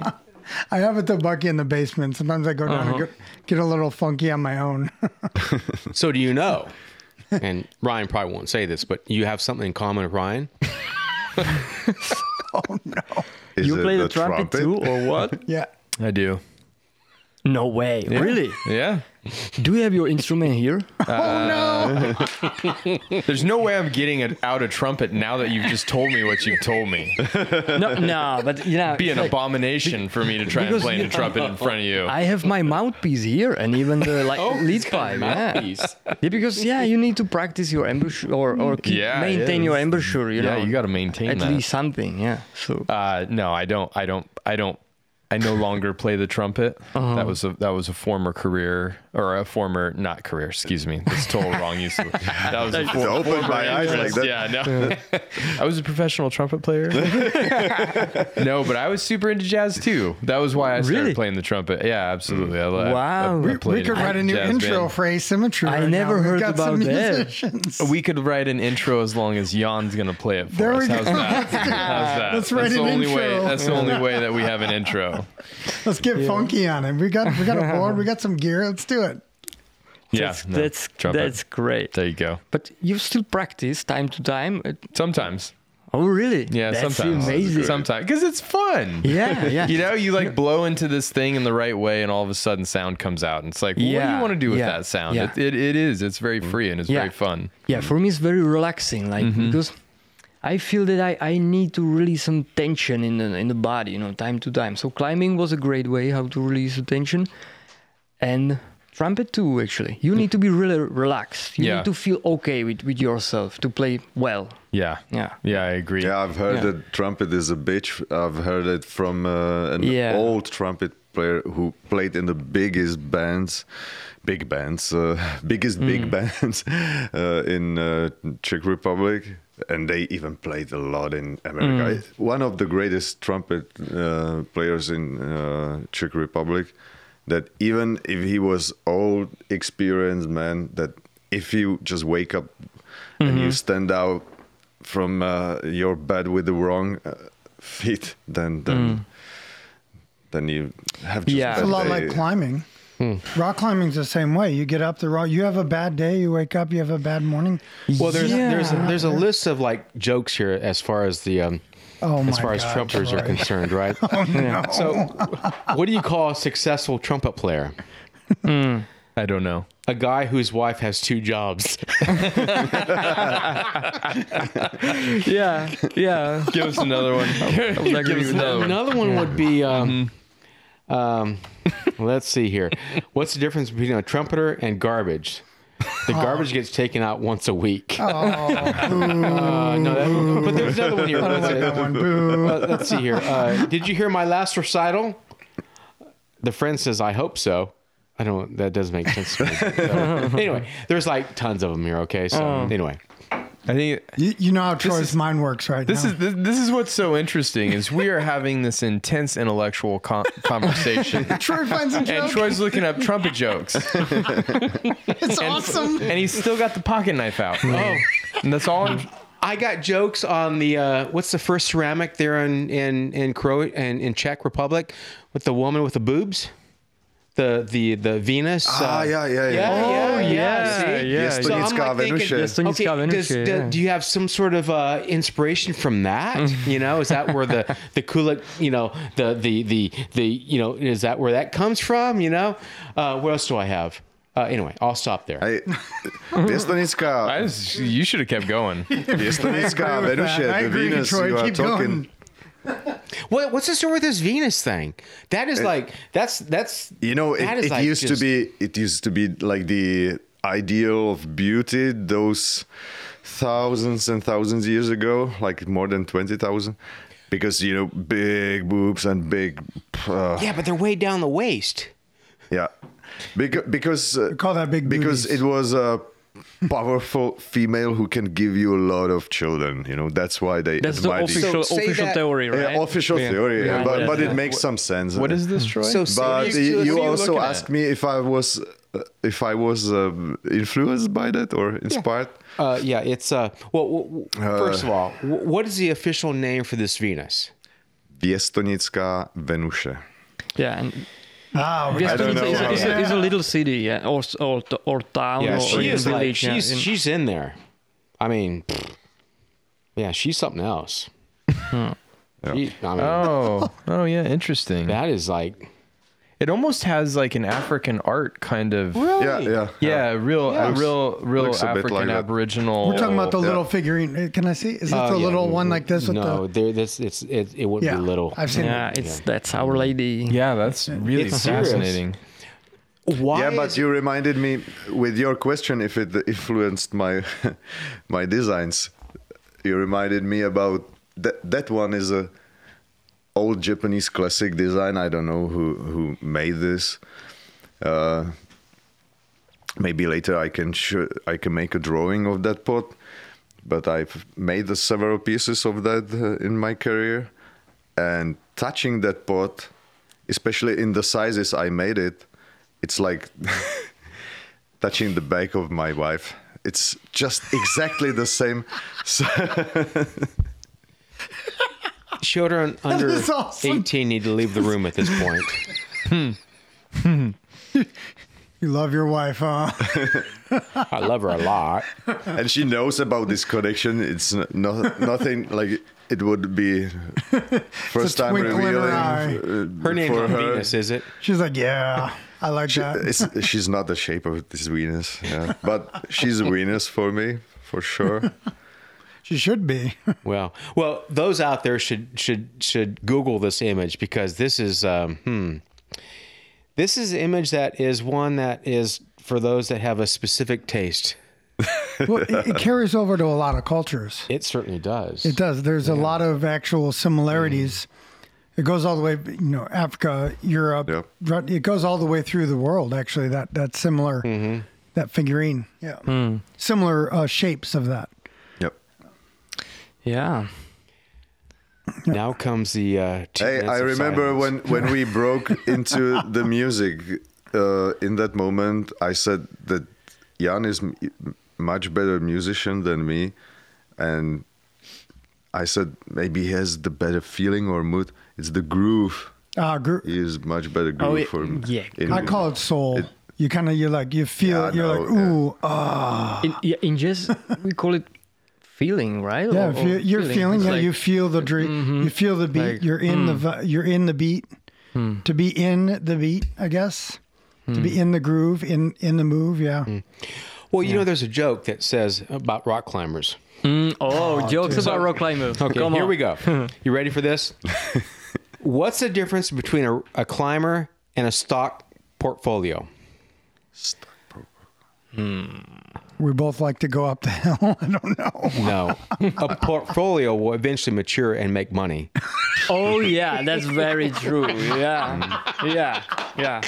I yeah, I agree with that. when when you come home with the same socks on after a month. I agree with that.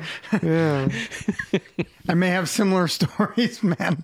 Having the same clothes on for very long periods of time, washing them in a creek.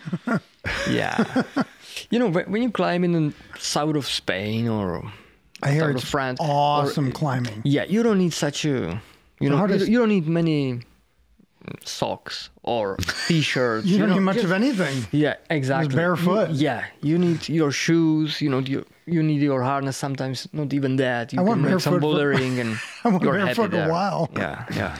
People used to look at me weird. Why does that guy have no shoes on? I'm fine, man. I'm good. Like, Yeah. Gotta stretch my feet out, man. They've been stuck in a little crimped up shoe for Oh a yeah, while. yeah, yeah. Especially for sandstone climbing in in my area, you need to use like very tight shoes Yeah. for very small uh, footsteps, and it's like it's very technical climbing. Yeah, it's like It's a lot of we call it smearing. So when the, the shoe, you use the shoe on the wall. Okay. The word in English is smear. Okay. You smear the wall and use and you the use the friction of the, The so- friction of the Mhm. sole. Yeah, that, that's a big part of uh, sandstone climbing. and yeah. then when you miss it and you slide down the Oh, wall, yeah. we call it sandpaper. Sa- mhm. Yeah. Yeah. mhm. yeah. Yeah. You walk away looking like sandpaper just took you over. Yeah. Did you climb too, Tom? I did just a few times because uh, I had a grandmother and grandfather in a beautiful part of our country. It's even called Czech Paradise, this part, and it's also made of sandstone all around. Uh, just some few volcanoes popped through this sandstone there. It's real Are paradise. they, are they active? and active no, volcanoes? no, no, no, no, Oh. no. It's Not like here in Oregon. Yeah. it's something special. Yeah. Which you It's have. that for hundreds of Hmm. millions of years there. You, you know, Czech, Czech massive, like the the big rock under Czech country is a very very very old part of Europe. Maybe even one of the oldest parts of, Of Europe. Europe. Yeah. I actually I hear, uh, heard about theories or I read something about the theories that the Czech Geologic wise. Yeah, that the that the Czech country is like a huge crater after some Im- after the impact of the huge me- uh, A meteorite. me- yeah, yeah. Meteorite. hmm Meteor- meteorite. Yeah. Yeah, but but be true. very very old one. And later on, the sandstone Formed on top of that. Yeah, Oh, yeah. Later Oh, on, then there was a late. sea and the sand, then the sandstone, and then these uh, volcanoes pop through, and Hmm. it's Oh, Well, like, the very, Cambria very area old. or something like way, hmm. way hmm. back. yeah, Yeah. You know Clint Eastwood? yeah. Yeah, you know he's a he's a potter too. He's Wait, what? what? He's a potter, Potter, also. yeah. yeah. Uh-huh. Oh. So what did he say before he fired up the kiln? Oh, no. oh, my God. dude.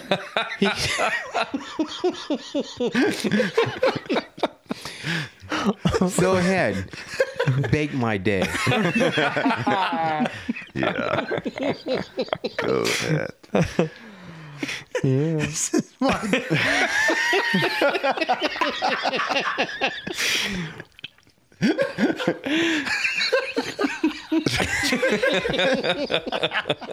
I would love to have Jim Carrey here, who who can who can. Uh, Interpret that? yeah, yeah. I would take Troy any day. Yeah, I me would take Troy good. any day over Jim Carrey. oh, that's funny. Uh, since you're so since being in Europe, you have the ability. You're very close to a lot of other countries that are, are dramatically different, and you know you have the ability to travel. Is there a favorite place in Europe that you guys have? Like a, just like when you go there, mm, it is. I know. Uh, it, it's very hard to say, but for some reason, maybe I can choose one. Even though I would love to talk about many others, but there's one place. Two years ago, I visited uh, Thor Holvila when we had our first Triskele Gang meeting, and uh, we met in Sweden the other year we met in Mar- my garden, and this year we we met uh, in Andy Stone Monkey Pearson Garden. So when I was in Sweden, there was a place where it really blew my mind. And it was when we traveled to his log cabin up in the north Wow. and I didn't know why I have that feeling, but uh, later on I realized that it was for the reasons like the presence of man was very, very, very low. Like the nature really didn't care there is some man. You're above the Arctic Circle, Like- aren't you? You're above No. the Arctic Circle at that area, aren't you? Yeah, yeah, It- Yeah. and it was the polar day. Yeah. unfortunately, it was very funny at night. Really. Oh, the colors. Yeah, The, yeah. uh, You know, you, you you could see the sun just touching the ground and just boom up again. That- that- that was- Wow. You know, birds singing the whole night and insects flying the whole not not night. It was it was It was really day. day. Yeah, it was like uh, the darkest part of it was like the most beautiful and longest uh, summer night, which uh, summer evening, which ends up at ten, for example, but you are at nine. Like that, that you still see the sun, you see the beautiful red clouds and stuff like that, but you see them in north, Wow. not in west, but in north. and then just bounces back up. The cloud or the uh, sun just goes right back up. Yeah. Wow, Oh, that's really really wild. that's weird. How long right? were you up there for? like 10 days or something. Oh wow. Yeah. What's this But- cabin like? Yeah, it's some very old cabin which was moved also long ago. It, it was originally some few kilometers away. It it was originally a cabin for some uh, ships, so it was close to a lake. And where there was the big entrance for the ships, uh, Thor has a big window now, and and a piece of country there. Wow. I, I could see an elk or something. Uh, now I don't remember it in English. Which They do have which elk. type of big, the, the very big deer with a Yeah, it's like an elk. It- It's their version of an elk. yeah. Yeah. I could see it from the window, and and uh, we've seen the bear shit on on the road and stuff like that. Fortunately, we didn't see the bear, just the shit. and uh, yeah, why I loved this that part of country, it was, uh, for example, when we when we climbed up a, a hill, you watch one direction and you can see somewhere far in the distance that there is another road and maybe a little village. And you realize it must be like 15 or 20 kilometers away from you.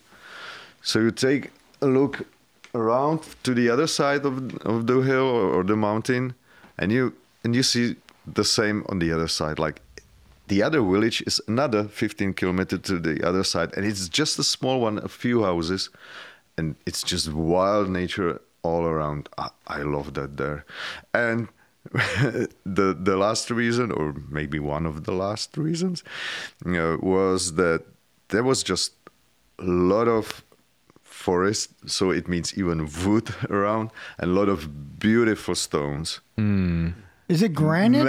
What kind of stone is it? Ah, that I don't remember well. Limestone. It- I think it's granite. it- I think it was granite, but but it was pinkish, pinkish purplish. yeah, you get more- pink more- granite. Mm-hmm. Yeah, Yeah. yeah, yeah, yeah. Mm-hmm. yeah. In in Czech Republic, we have also these colors in in granite.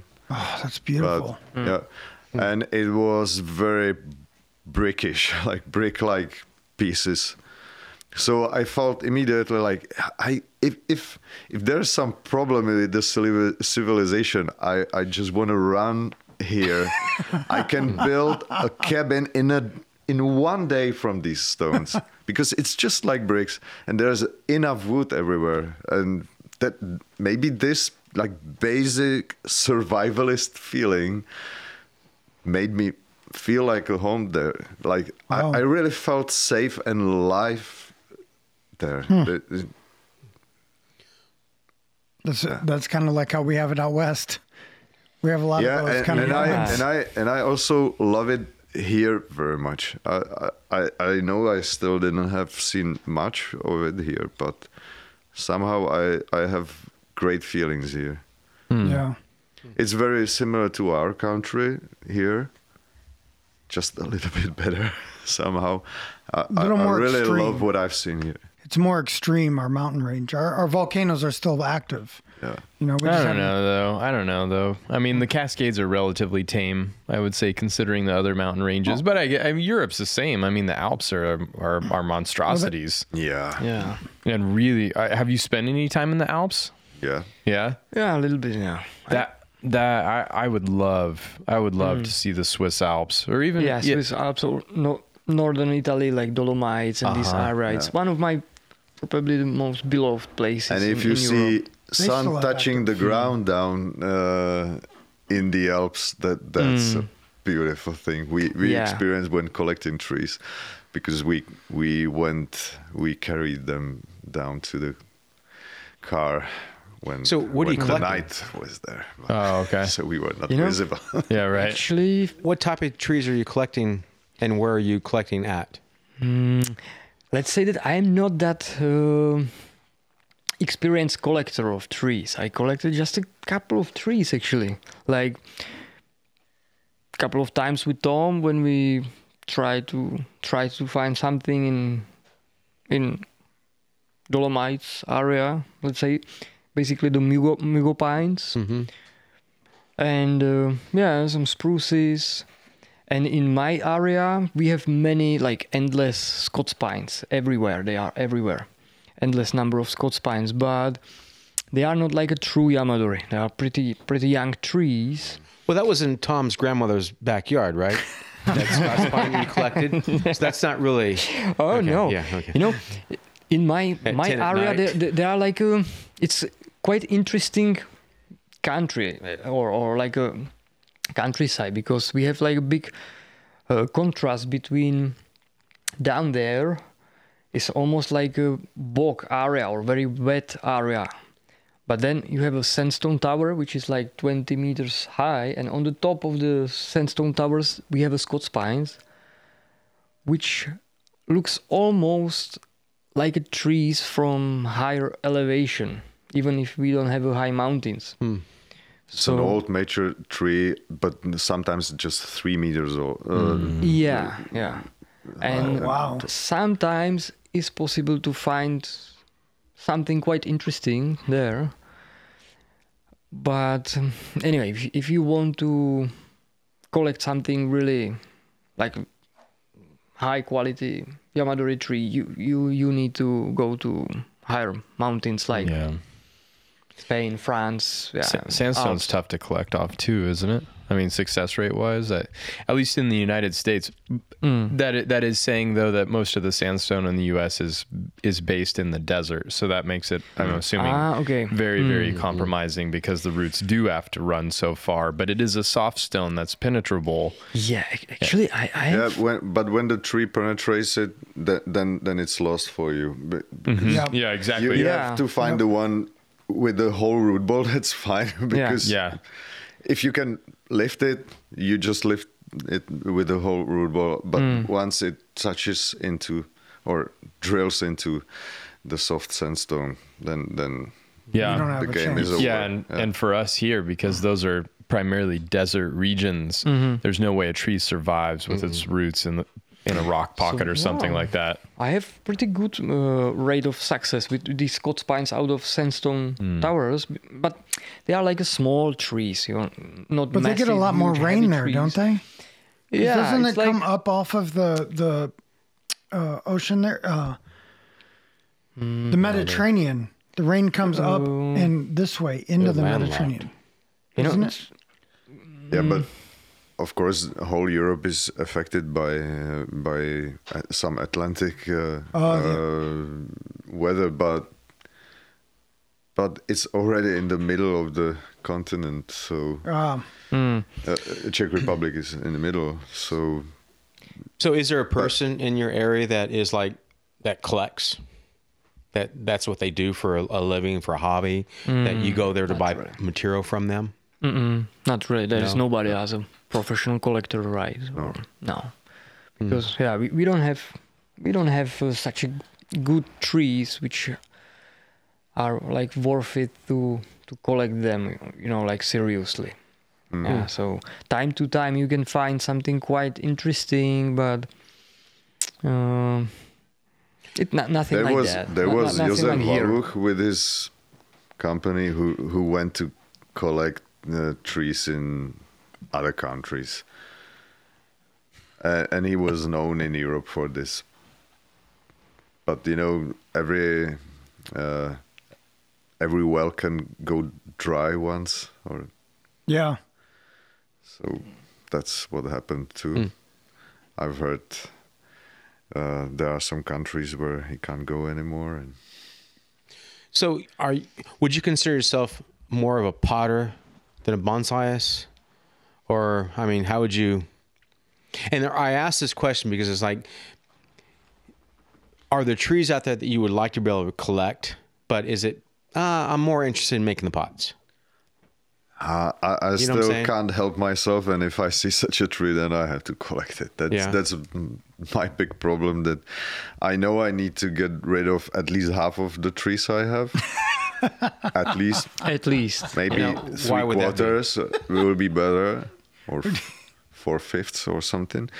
I've But heard Ryan say that. but yeah and every year i i sell some of the trees i give some of the starters or i also i i also can't help myself uh, when you know there's a part of a tree that you just no normally you just cut it but i i earlier it and I just saw seeds. So every year I have hundreds of seedlings too. So so every year I, I get rid of some few trees. I sell some of them, some of these starters, some of these earliers or something. I just give as presents to some of my friends. But still, the tempo of getting new trees is some of the seasons even higher. There is than never what I- enough, enough trees. Yeah. Yeah. we need more. We need to be more active. Mm-hmm. So, what is like a mm-hmm. native tree in your area that's just very common? Scots pines. Scots pine. hmm And that's in people's yards. That's in the mountains. You see this everywhere. Yeah. Yeah, especially in my pretty place, in my area, it's like they are everywhere, everywhere. Like pretty tall and uh, thin trees, almost like a literati style, especially on the top of the sandstone towers or sandstone rocks. It looks pretty elegant. They are nice. So, to the extreme, what would be the most rarest tree you see in your area? Pardon? Most rare. The rarest, like olives. the Would you see like I, I just Oh yeah. What's something hard when, to when find? you when you But- drive and you see it in someone's front yard, it's like wow, that's Uh, uh, I I you know. I've Uh, for I example, found- wild pear. If you want to have pear. a wild pear, pear oh oh pear okay. then it's not common to get and that's what yeah. pear trees are But You have wild pear trees? yeah, Oh, Hmm. And I found uh, wild uh, juniper com- communis in my in my area, like very small area of five six trees. But in didn't one- they didn't they leave in '89? the communists. yeah. That, that, that's funny that in somehow our they survived? in the bonsai community we dork, we dude. really call them communist. yeah, That's a communista. Troy. Oh my God. Do you have success collecting communists? I ne- I never tried that. Ah. I, I know about that. It's they are like very challenging species. You just and, don't uh, tell people that you're collecting them. and I have uh, a big collection Boy, of you communists. you are on a roll. you are on a roll. but and what's what's I don't know if it's good or bad, but they are pretty uh, chráněni. ah, protected. protected. Yeah, they are very Ah, yeah. protected. Well, if you enjoy it, it must not be good. I good. didn't know. that. Yeah. Whoops. Whoops. Yeah, but we have also lots of spruces, larches, hmm. beeches, oaks, hornbeams. Yeah, but spruce is not native for a Czech country, right? Or it's it's it was introduced like many years ago, mm-hmm. and they they grow mm. like super vigorously. So it's like a fast Yeah, uh, production of the wood. wood for Oh, yeah, for wood mm-hmm. production. Mhm, for wood production. Yeah, mm-hmm. but hmm. I I love European spruce as a species it's- for bonsai. In Yeah, it's general. great. It's yeah, really it's lovely. really great, mm. great species. Abies is great. Yeah. So then in terms of being a bonsai professional in Europe and practicing bo- bonsai super seriously in Europe, mm. are you guys always coveting the Spanish material, the Italian material, some of the French material? I mean, is that is that kind of the the mec- the the mecca in terms of a resource? Um, yeah, yeah. Let's say if you want to be like really serious with bonsai business, you need to buy the trees from like the Scots pines from France or Spain or north of Italy, Mugo pines, or you can get some nursery stock like field grown pines or something like that. Some people already started with the field grown production, and uh, yeah, it's on the beginning, but I'm pretty sure that we will get we will get more and more quite good field grown mm. pines. Let's say I started to to produce my own trees. I planted like many Scots pines into the field and like young seedlings or young plants, but this is something what I what I like mm. because I was never in the position to to be able to invest into the, these um, better trees, let's say. So to produce something by myself, it's like a long run, but something you know I I invest just my my time, let's say. That's it. So, and I, I like to create new trees and you know develop something from yeah. I I love to see the evolution and and just this step by step progress of yeah. And So your process, you put these trees in the ground, and You know- what, what what is your process? Uh, I'm not very well experienced field grow, grower or nurseryman, but yeah, I, I tried pretty much everything. I heard a podcast about the field grown Telperion. uh, Telperion farm and the, uh, yeah, root grow back. So Yeah. I s- tried something similar. I try to plant the trees uh, or Scots pine directly to the field without any restrictions or any any mm, root control Mm-hmm. back. So, but it's like uh, you know I started one or two years ago, so it's it's too soon to to to to know what's going on actually. Yeah. Okay. So, can you import trees from other Oh yeah, countries yeah. with no All- problem? As far as I know, all the European countries can import trees from Japan, South Korea, China, United yeah, and States. Asia in general. Can you bring from the United States or no? Uh, no, no. This is. I- But yeah, you can collect throughout Europe yourself. You can just get in your car and just go to wherever you want to go and collect.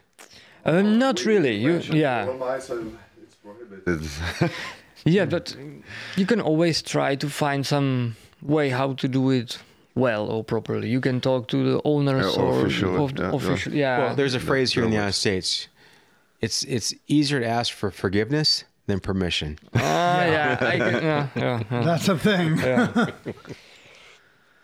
Where do you, because of that availability from like China and South Korea and Japan, do you think that's impeding Europe's bonsai growth and development, or do you think it's been a big part of Europe's bonsai growth and development that capacity to bring in trees consistently?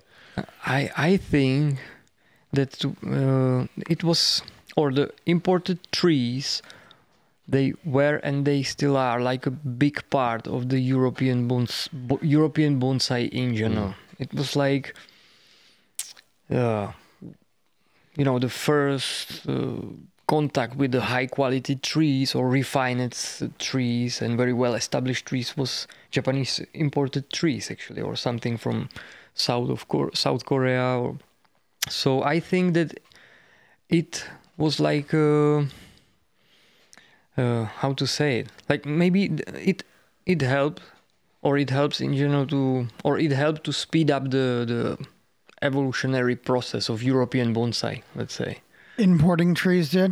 yeah yeah importing trees importing pots yeah Hmm. like um,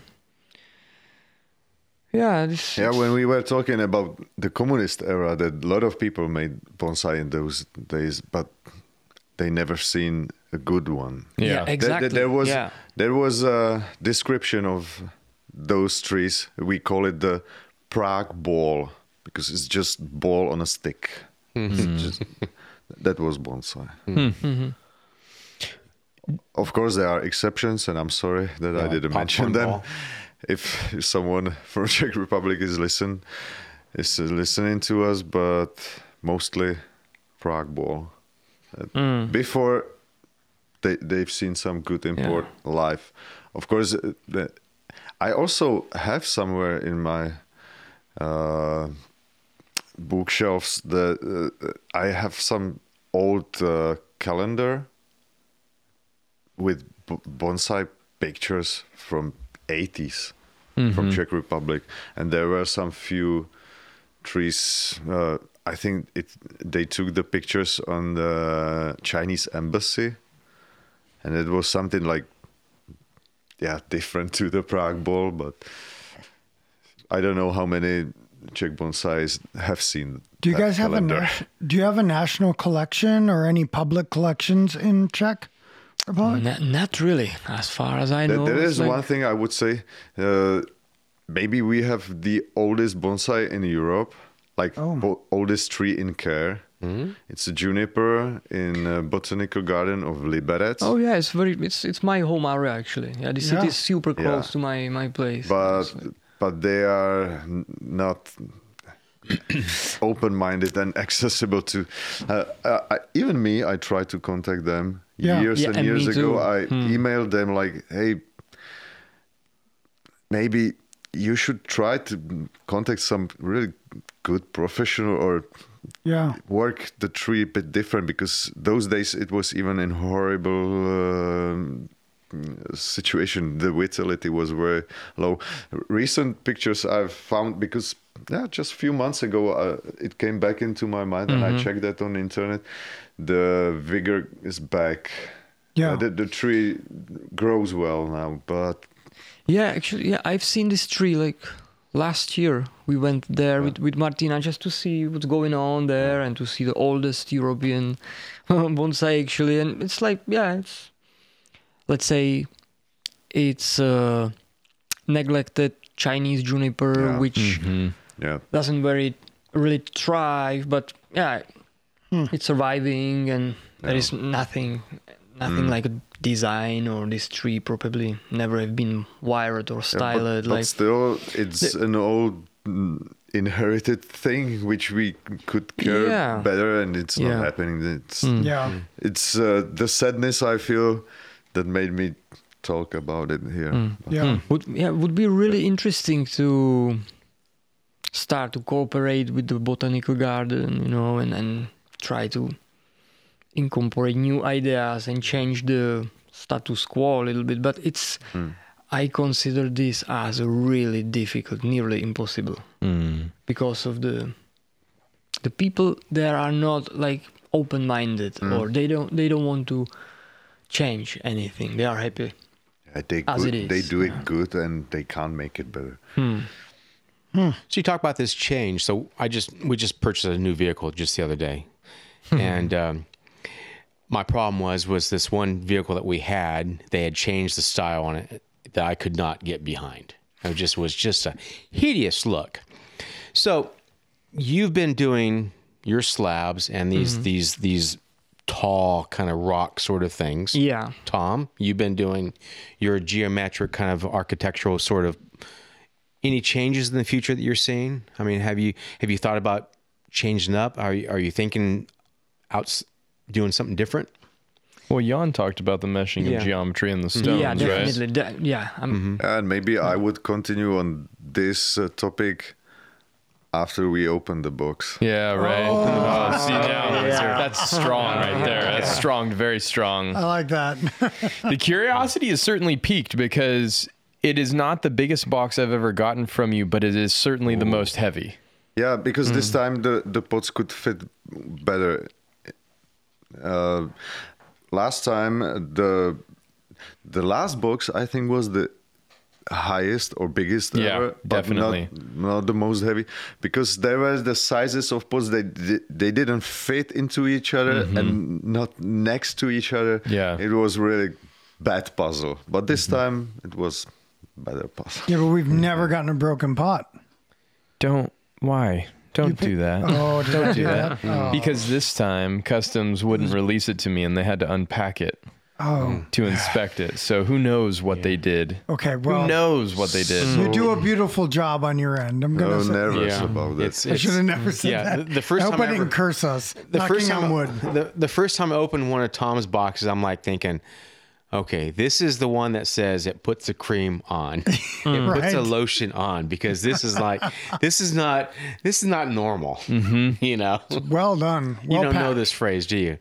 Well I love packed. but- Look, but- you guys need No, to be no, in this I room understand right it, but but I I was uh, You pack your looking boxes at you like very that, well. this because I think Horst even packs it better. But maybe maybe my style is different. That I that I save some of the styrofoam that You I don't put Horst in the so same- much there. But You pack You very get well. you get Yeah. you guys definitely both pack extremely well. Yeah, you, you do. do. Oh, Both of thank you. You're- yeah, you're I- packing. I, I must thank for this uh, to to Horst because uh, when I got the big uh, the first big uh, order from you, I just got very nervous, and Horst was there to to uh, yeah.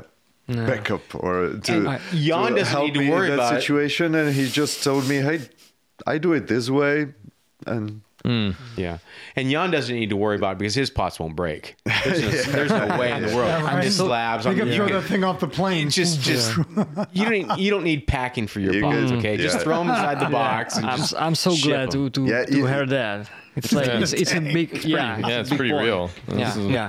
This is exactly what I wanted to. You want to save yeah. on shipping. That's what you wanted. All the packing Nah. material. That's what it was. Yeah. Look I want at you. make this thing No, like no, a tank. Because You know, I'm if you- sure I'm sure making them like that Yeah. saves some money on shipping. Yeah, but n- no, it's you know if you have a slab which is nice, like super thin and elegant, but it's gonna break once you put a heavy tree on the top of Yeah. it. It's so fragile. That's the not- problem. That's the problem with natural stone is it always Oh, breaks. yeah, it yeah, always breaks. yeah. super So- fragile. Fragilicious. I would rather put something on yours than a natural stone. You know, Mm. you can move it around, play with it, put it somewhere. Plus, it's light. It's lightweight. light. It is Yeah. lightweight. P- pick up a piece of stone like that. Yeah, absolutely. Yeah, so glad to know. Say goodbye to your back. Your back's gonna hurt. yeah. Natural stone is. I mean, there's something like very charming about it being authentic and natural, and you know, you can never quite perfectly duplicate it, but but there's also just the practicalities of it, Yeah, yeah. availability mm-hmm. of it. Th- th- This was the most difficult part. How to You're connect this the, the, the aesthetic and the function together. Yeah, to create something what will be. I think what you gonna be, like, capture well. nice, but functional and usable too. Mm. Yeah, you Yeah, just but capture pretty I, big deal, I really love the aesthetics of it because I, I've never seen so truly natural feel. feeling. yeah, yeah, It's the rock climbing, Yeah, man. exactly. It's You need to rock be a hardcore climber for that. Yeah, it's the climbing. Yeah, it's the Martina rock climbs climbing, too. But, but, but he found out how to reproduce this because uh, I, I've seen many people trying to make something wild, very natural, but you always see the human The touch. human in it. touch. But mm-hmm. in maybe maybe Jan's not human, or I don't know. you, you spent too much time on the rock, brother. That's what happened. Maybe, or maybe not enough. There's always time. yeah. There's always time, and but it sounds like you also have the benefit. Yeah, actually, both of you guys have the benefit of collaboration, which is mm-hmm. inevitably Yeah. going to give mm-hmm. you a stronger mm. uh, awareness, at least, and and feedback from mm. multiple directions and perspectives. That's always going to be driving your work forward. I mean, the fact that your partner Jan and your wife Tom are actively involved in working in the creative and technical aspects of what you do has got to be a huge, huge part of your of your practice from these two different sort of genres of the hmm. recreation of stone and the and the ceramic pursuit. Yeah, it's like we, we meet each other we, we meet each other like three times, four times per year, let's say, for some barbecue party, or maybe less, and we we Uh, and talk. then we and- also meet uh, on the other shows around Europe. oh yeah, but- yeah, but usually it's pretty busy. Like we don't Yeah. have enough time to talk to each other, but. We always but- talk and we talk a lot together with Tom and we just share the ideas and just we talk about everything but for years already. yeah, and it's like many of these You know, talks are he- just he's my talks, closest but- friend in bonsai and even Hmm. personal friend. How long have you guys the- known each other? Uh, nine years. yeah and I, I remember when i when i started with bonsai i was like a little bit like timid you know like new in the bonsai world i met václav novak and and, and that's it and tom is let's say maybe much much more social than me like you know so he helped me to uh, get the contact with the with the other bonsai people in in, in the country yeah he ah. introduced me to other people so yeah it was like yeah i remember that you send me some email, right? Yeah, like, yeah. if you want, you can come. We can have a beer. You know, we can talk about trees. So I it- immediately jump into the car and just drive, drove to, in- to, to your and place. In a few minutes, I, I got the answer like, yeah, okay, I'm jumping into my car. yeah, I was always like that. Yeah, it's like, So How far so away do you live? Oh. You live pretty close, or uh, it's like Yeah. three three hours by car. well, that's not far. that's not from bad. That's not that not super pretty far. close. yeah, two hours from me and three hours from him. Oh yeah, because he is the Subaru guy, you know. Uh huh. Uh, it depends on the situation around Prague. Oh yeah, too. You've been full on geeking out on Subarus since you've been here. Ah, super paradise. Maybe that's why I love this place so much. It has nothing, nothing to do with anything but the Subarus. Literally. Yeah. We are Subaru heaven of the United States right here. Yeah, but he's specific on not the Subaru you take up to the mountains, but the Subaru you do the exhaust and the high No, no, no, performance no, and no. Maybe you got this STI. image, but but hmm. or your yeah, son. because the one we we met that Yeah. the, the sound. Ah, yeah. Yeah, but I just love them all. Today when we when we drove to meet you for the breakfast, mm-hmm. just just all of them and the older ones especially. And That was a that, that was that was quite the challenge to try and get to you guys at breakfast before they gave up your table. Oh, It's all right. yeah. I was very aware that that was what was happening. Uh, you guys were like, "How much longer do you think it's going to be?" That place just went down. No, That- no. the fact that they gave away our table for a family, um, husband and wife, and a young hmm. little three-year-old girl. I They- respect it. But yeah, they're trying to rotate. I No, respect no, no, it. I go don't. there regularly. I respect it. They And here- rotate here's what like I have to crazy. say: is you guys had built up the biscuits and gravy, and they met the hype. Dude, it is mm. so good. They really did deliver. that biscuit. Yeah, is but so service is a big thing too, and it's Wait, like wait, wait, wait, wait. Yeah, She was I agree. so I'm sorry, no. polite to I do. No, agree, I don't- I don't care. I do agree with you I on don't that. care. I But agree she with you was on that. so polite Experientially, about it. not that awesome. Yeah. It's like, you know what? We're going to give your table up for two people and a young kid for six adults. Yeah. Well, no, five adults and a, and a child. Well, I, I think she I was mean, very think- polite about it. Anyways, Yeah. Anyways, that was quite the yeah, breakfast. you can you can probably Yeah, edit this part out. Oh, no, we, didn't, we didn't even need to eat anything else the rest of the day. yeah. My God, Yeah. I'm still to the degree that we needed to have a very light dinner just to not There's overload the something left system. for to, tomorrow. That- And Tom still got three quarters of his breakfast left. He wanted to share his breakfast for dinner tonight for all of us. It is. Uh, Oh, He was like, "I got sweet, enough. Tom. We don't need to go to the store. I've got, I've got it." that's me how I'm social. that is the best breakfast ever. Yeah. I'm just gonna tell you, when I want to spoil myself, that's my breakfast. Corned beef and hash Yeah, scramble. very, very, very lovely. Tasting order is a, You know, is, a, but- is a special. But maybe one day, ma- one day, like we will have uh, another breakfast together, the full Scottish on Islay. That would be nice. there we Yeah. go. Let's do it. Yeah. Let's do it. Wow. I'm down with that. I'm down with that. We have a, uh, I would say, a lot to look forward to with you guys being here. It's super fun to have you at Mirai Finally, I mean, so it's been eight years for you and I that we've been c- at least speaking, working together. 2011, 11? 2011, yeah, Noelanders Trophies. First Yeah. time I saw your work. Was You when we worked- Yeah, met but- for the very first time. It's taken over our the- country. But uh, when, when uh, we really spoke there, it was 2014 when I had the table with Tony. No, Yeah. no. 11. 2011 wa- was the very first time when I had uh, just one square meter of uh, uh, Nick uh, Nick Pierce uh, table in 2011. I'm pretty sure. I think we need to take this outside. I'm pretty sure because Troy was here. Uh huh.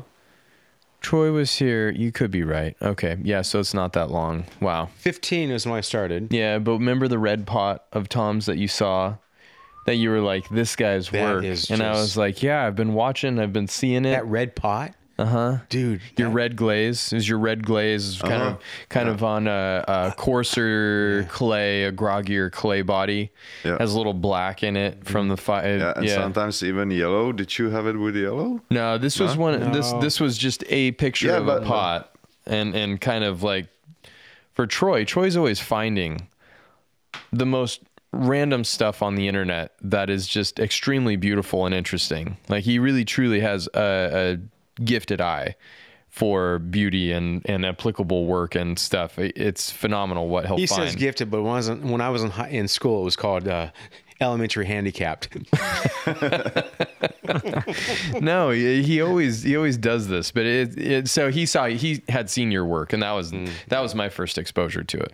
It was really so maybe it was 2014 or something because Yeah. we were working together already before you started working here full time. Yeah, it must have been 2014 because Tony offered me the, the part of his uh, table when we met in 2013 when he bought also the red glaze pot. Uh, he he quite presented it on uh, internet. Uh, th- this one he bought it for for a yew, but the yew finally didn't make it into that pot. Uh, yeah, and that happened uh, on one show in late 2013 and early 2014 on Noelanders we met. Fair enough.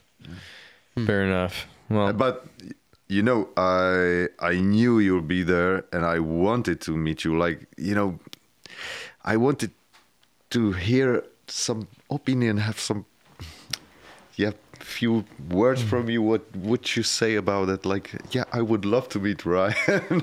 Oh yeah. and suddenly you mm. appeared, and mm. and this happened. yeah, but my opinion was like I'll just take all those. Yeah. just um just wrap them all up mm-hmm. you know Yeah. i mean but that that's the fun thing about that's the I, I think that's like the fun thing and also the dangerous thing about being a bonsai professional. And Jan maybe you've experienced this like traveling and people ask for your advice. It's very it's very dangerous to give people your advice mm. you know mm. because uh because to to give feedback you have to be careful as a bonsai professional that your bias doesn't create advice that makes a, uh, a, a monochromatic uh, ceramic or or a singular approach to yeah. trees. Like Yeah. there, there's so much to be gained Yeah. from not giving your opinion or even not having an opinion, but just acknowledging the craft or the beauty of the shape or the quality of the clay. And you start to build on those with somebody as they evolve. I, I think that's one of the most rewarding uh, and enjoyable things about it because there are, it's undeniable no matter how talented of a talented of a ceramicist that you are, there are thir- certain things that you cannot make. You cannot duplicate. I mean, you you could come close, but you could not duplicate certain mm-hmm. Mm-hmm. textures, forms, mm-hmm. feels because it goes beyond just the technique. That's that added intangible, right? Like there are trees that I cannot make, even though I have the I have the skills to make it and I can see it and I could try to duplicate it. That that form that's so appealing and unique and original about a lot of people's work is not something I have the capacity to do, but vice versa, they don't have the capacity to do what I can do. So, and that's inside of that is the beauty and sort of d- dealing and coping with that fact that there's an intangible aspect to av- every single piece of mm-hmm. this. I mean, it'll be the same as the stone and who has the feel of the mm-hmm. stone that gives you the texture and the shape that you're it's it's the best part about this art form in my mind. All of the different pieces that play into the all encompassing whole and that when you really start to reach that top level, the fact that each of those pieces is something that cannot be duplicated by anybody else. It that's so yummy. That's the Yeah. most delicious thing I've.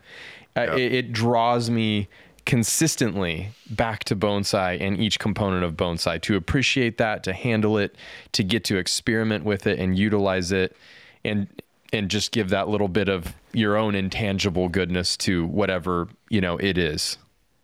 You were talking about like copying, trying to make a copy of that, but people should copy this attitude which you are uh, talking about now. That that's something to copy. Hmm. This attitude, not, or in my case, they, they should not copy my pots, but they should be like just inspired that I don't I achieved this level or something. Yeah, But but I think But- I think that's I think that, that's that really it's possible, you know. Just just it's possible for you. It's possible for you. You know that's the thing that's the thing. Until you until it becomes a lifestyle and a practice that becomes your own because you always have to start i mean and i'm saying this from a it's di- it's probably different being self-taught because i'm not self-taught. I was institutionalized to a large degree with mr kimura.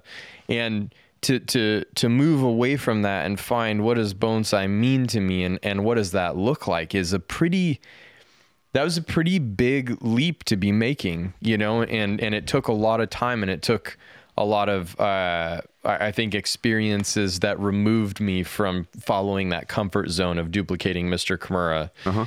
and I, and I don't know that there's the same diligent pursuit of the discipline that whatever that person has chosen or the capacity to even be that dedicated to even get to a point where you do start to explore in that medium the capacity to represent yourself more. Yeah. I, I, I think it's I think it's rare that people go that far, and I think it's um, when you see it, and then you see somebody that is cerebral enough to process that and have the capacity to represent more. That's even more special. And and and so you you start to it's like a pyramid effect, right? Everybody at the very base of the pyramid can copy something. Yeah. But then doing something unique is interesting. Doing something unique that has the cerebral evolution of that thing and wanting and aspiring to continue to build it. That's even more. And you just get fewer and fewer people as you climb that pyramid that are. Yeah, it gets like it's rare and rare and rare. Yeah. I, I think there takes some I, I just always wonder why. I, I just I just think that the people who in the beginning on the bottom of the pyramid you described, they just say, okay, I'm going for this, or like that's my dream, or that's my goal, but then it just disappears, or they just stop somewhere, and or It's not that, Just and it's not. get To, it's not to- lazy, or but it's I not to know. down. It's not to degrade it. It's not to degrade. You know, like doing it. And this is what I had to recognize coming back from Japan is I had the expectation in traveling the country or the world and teaching that this person wants to be the very best that's ever existed. They have the same thought process about bonsai, you know, or the same drive and passion. And a lot of people are like, "Hey, man, like I, I don't I don't need to break new ground. I'm cool doing this. I do this because it gives me peace, it gives me mm, enjoyment. yeah. I find beauty in it, but I'm not I'm not in it to express myself necessarily or I'm not in it to explore. I just like the practice. I like the process. I like the medi- meditative capacity of it. Yeah. And so I think too when you start to climb that pyramid, it gets harder and harder. Hmm. You know, like Mr. Kimura used to always tell me it's very very lonely. And if, if people aren't saying bad things about you, then you're not trying hard enough. And it's not that great to have people saying crappy things about you. You know, like that's a real lonely place to be, and that's a real negative place to be. But I think that, in addition to how do you business wise make it work so that you can support yourself? How do you stay passionate about it? How do you keep that fire burning bright? The, you know how do you find those new pieces of inspiration and continuing to explore it's like each each time you ask one of those questions somebody drops off because they couldn't answer that you know and and and when you see those truly brilliant people like a like a Mr. Kimura like a Tofukuji you know like some of the antique uh, Chinese ceramicists that made some of the pots that are the reference point for hundreds of years of bonsai ceramics like uh, th- that that kind of genius and brilliance is really special to behold you know? And i think pro- i don't know if everybody aspires to that or or where in the rung of that climb of that pyramid you you start to like find those people that are are going for that. Some of it is just inherent and in, in an intangible gift right? And, and I love all of that. I love every single por- part of that climb up the pyramid, Yeah. looking at all of the individuals and how they handle their medium and craft and art and all that. It's so beautiful. And I love that the pyramid is really big. I can't see the top of Big. it. Yeah. Big. Yeah. Big. What does it mean to be a genius at ceramics, you know? Like what does that mean? What does that even mean? I don't know. Mr. Yeah. Kimura is the only person that I can think of as a genius for bonsai. And I know that that's probably incorrect over the course of time because you had the gentleman that hand carved uh, Shoten no Ryu, you know, the the spiraling deadwood juniper that prior to Toryu no Mai, Mr. Kimura's famous piece was the most famous bonsai in the world. Like, I mean that that with a hand tool to do that is is like uh, that's a very special person. And and but in the ceramics world, there are those people as well. I mean, Gyozan right now is he took the uh-huh. he took the Japanese model in a culture that does on a daily basis strive for an incremental pursuit of perfection and the duplication and repetition hmm. of creation. And he just took it and he just twisted it. You know he just he just manipulated that concept a little bit. He he bubbled out the thickness of his walls or the way he formed the rim or you know the depth to which the inset square sits in his container. He just took it and just manipulated it a little bit hmm. and did it in a way that is very difficult for somebody else to do as well. Hmm. So hmm. cool. Very very cool. Anyways it's super uh, cool to have you guys here. And i had no idea the majority of what we've talked about tonight actually existed i had no i'm so bummed lime didn't get you guys singing the czech anthem oh. because that was awesome But we have a second opportunity here. oh we do We do. shall we close it out with the czech anthem? I anthem think we should. We can try. it. yeah mm-hmm. i think we need to because that was that was that was quite At least we can Yeah, try. for hanging on me. I mean, I, I appreciate you hanging on me. I, i did i did i will continue to I got to do a sound you, check you here. put that thing in there and Turn start the sound recording. check I don't on. care if they sound The minute like we walk through that door, just turn recording yeah, on. just hit it. Oh, just Just hit hit it. So many good things have been lost. You know people when listening people sit in this room, when they sit in this room, the first thing that comes out of their mouth is going to be the best. It's all Ta- downhill it's from the there. Table. we had dinner like the earlier. table. What have we been drinking this whole time? Oh yeah, yes, what yes. is this? It's Oh, so yeah. Yeah, try to read it. I think we need one more round to finish this off. Yes. before the before What is it? What is this? before the anthem. This is the Jägermeister of the Czech. Oh yeah, famous Becherovka. Becherovka.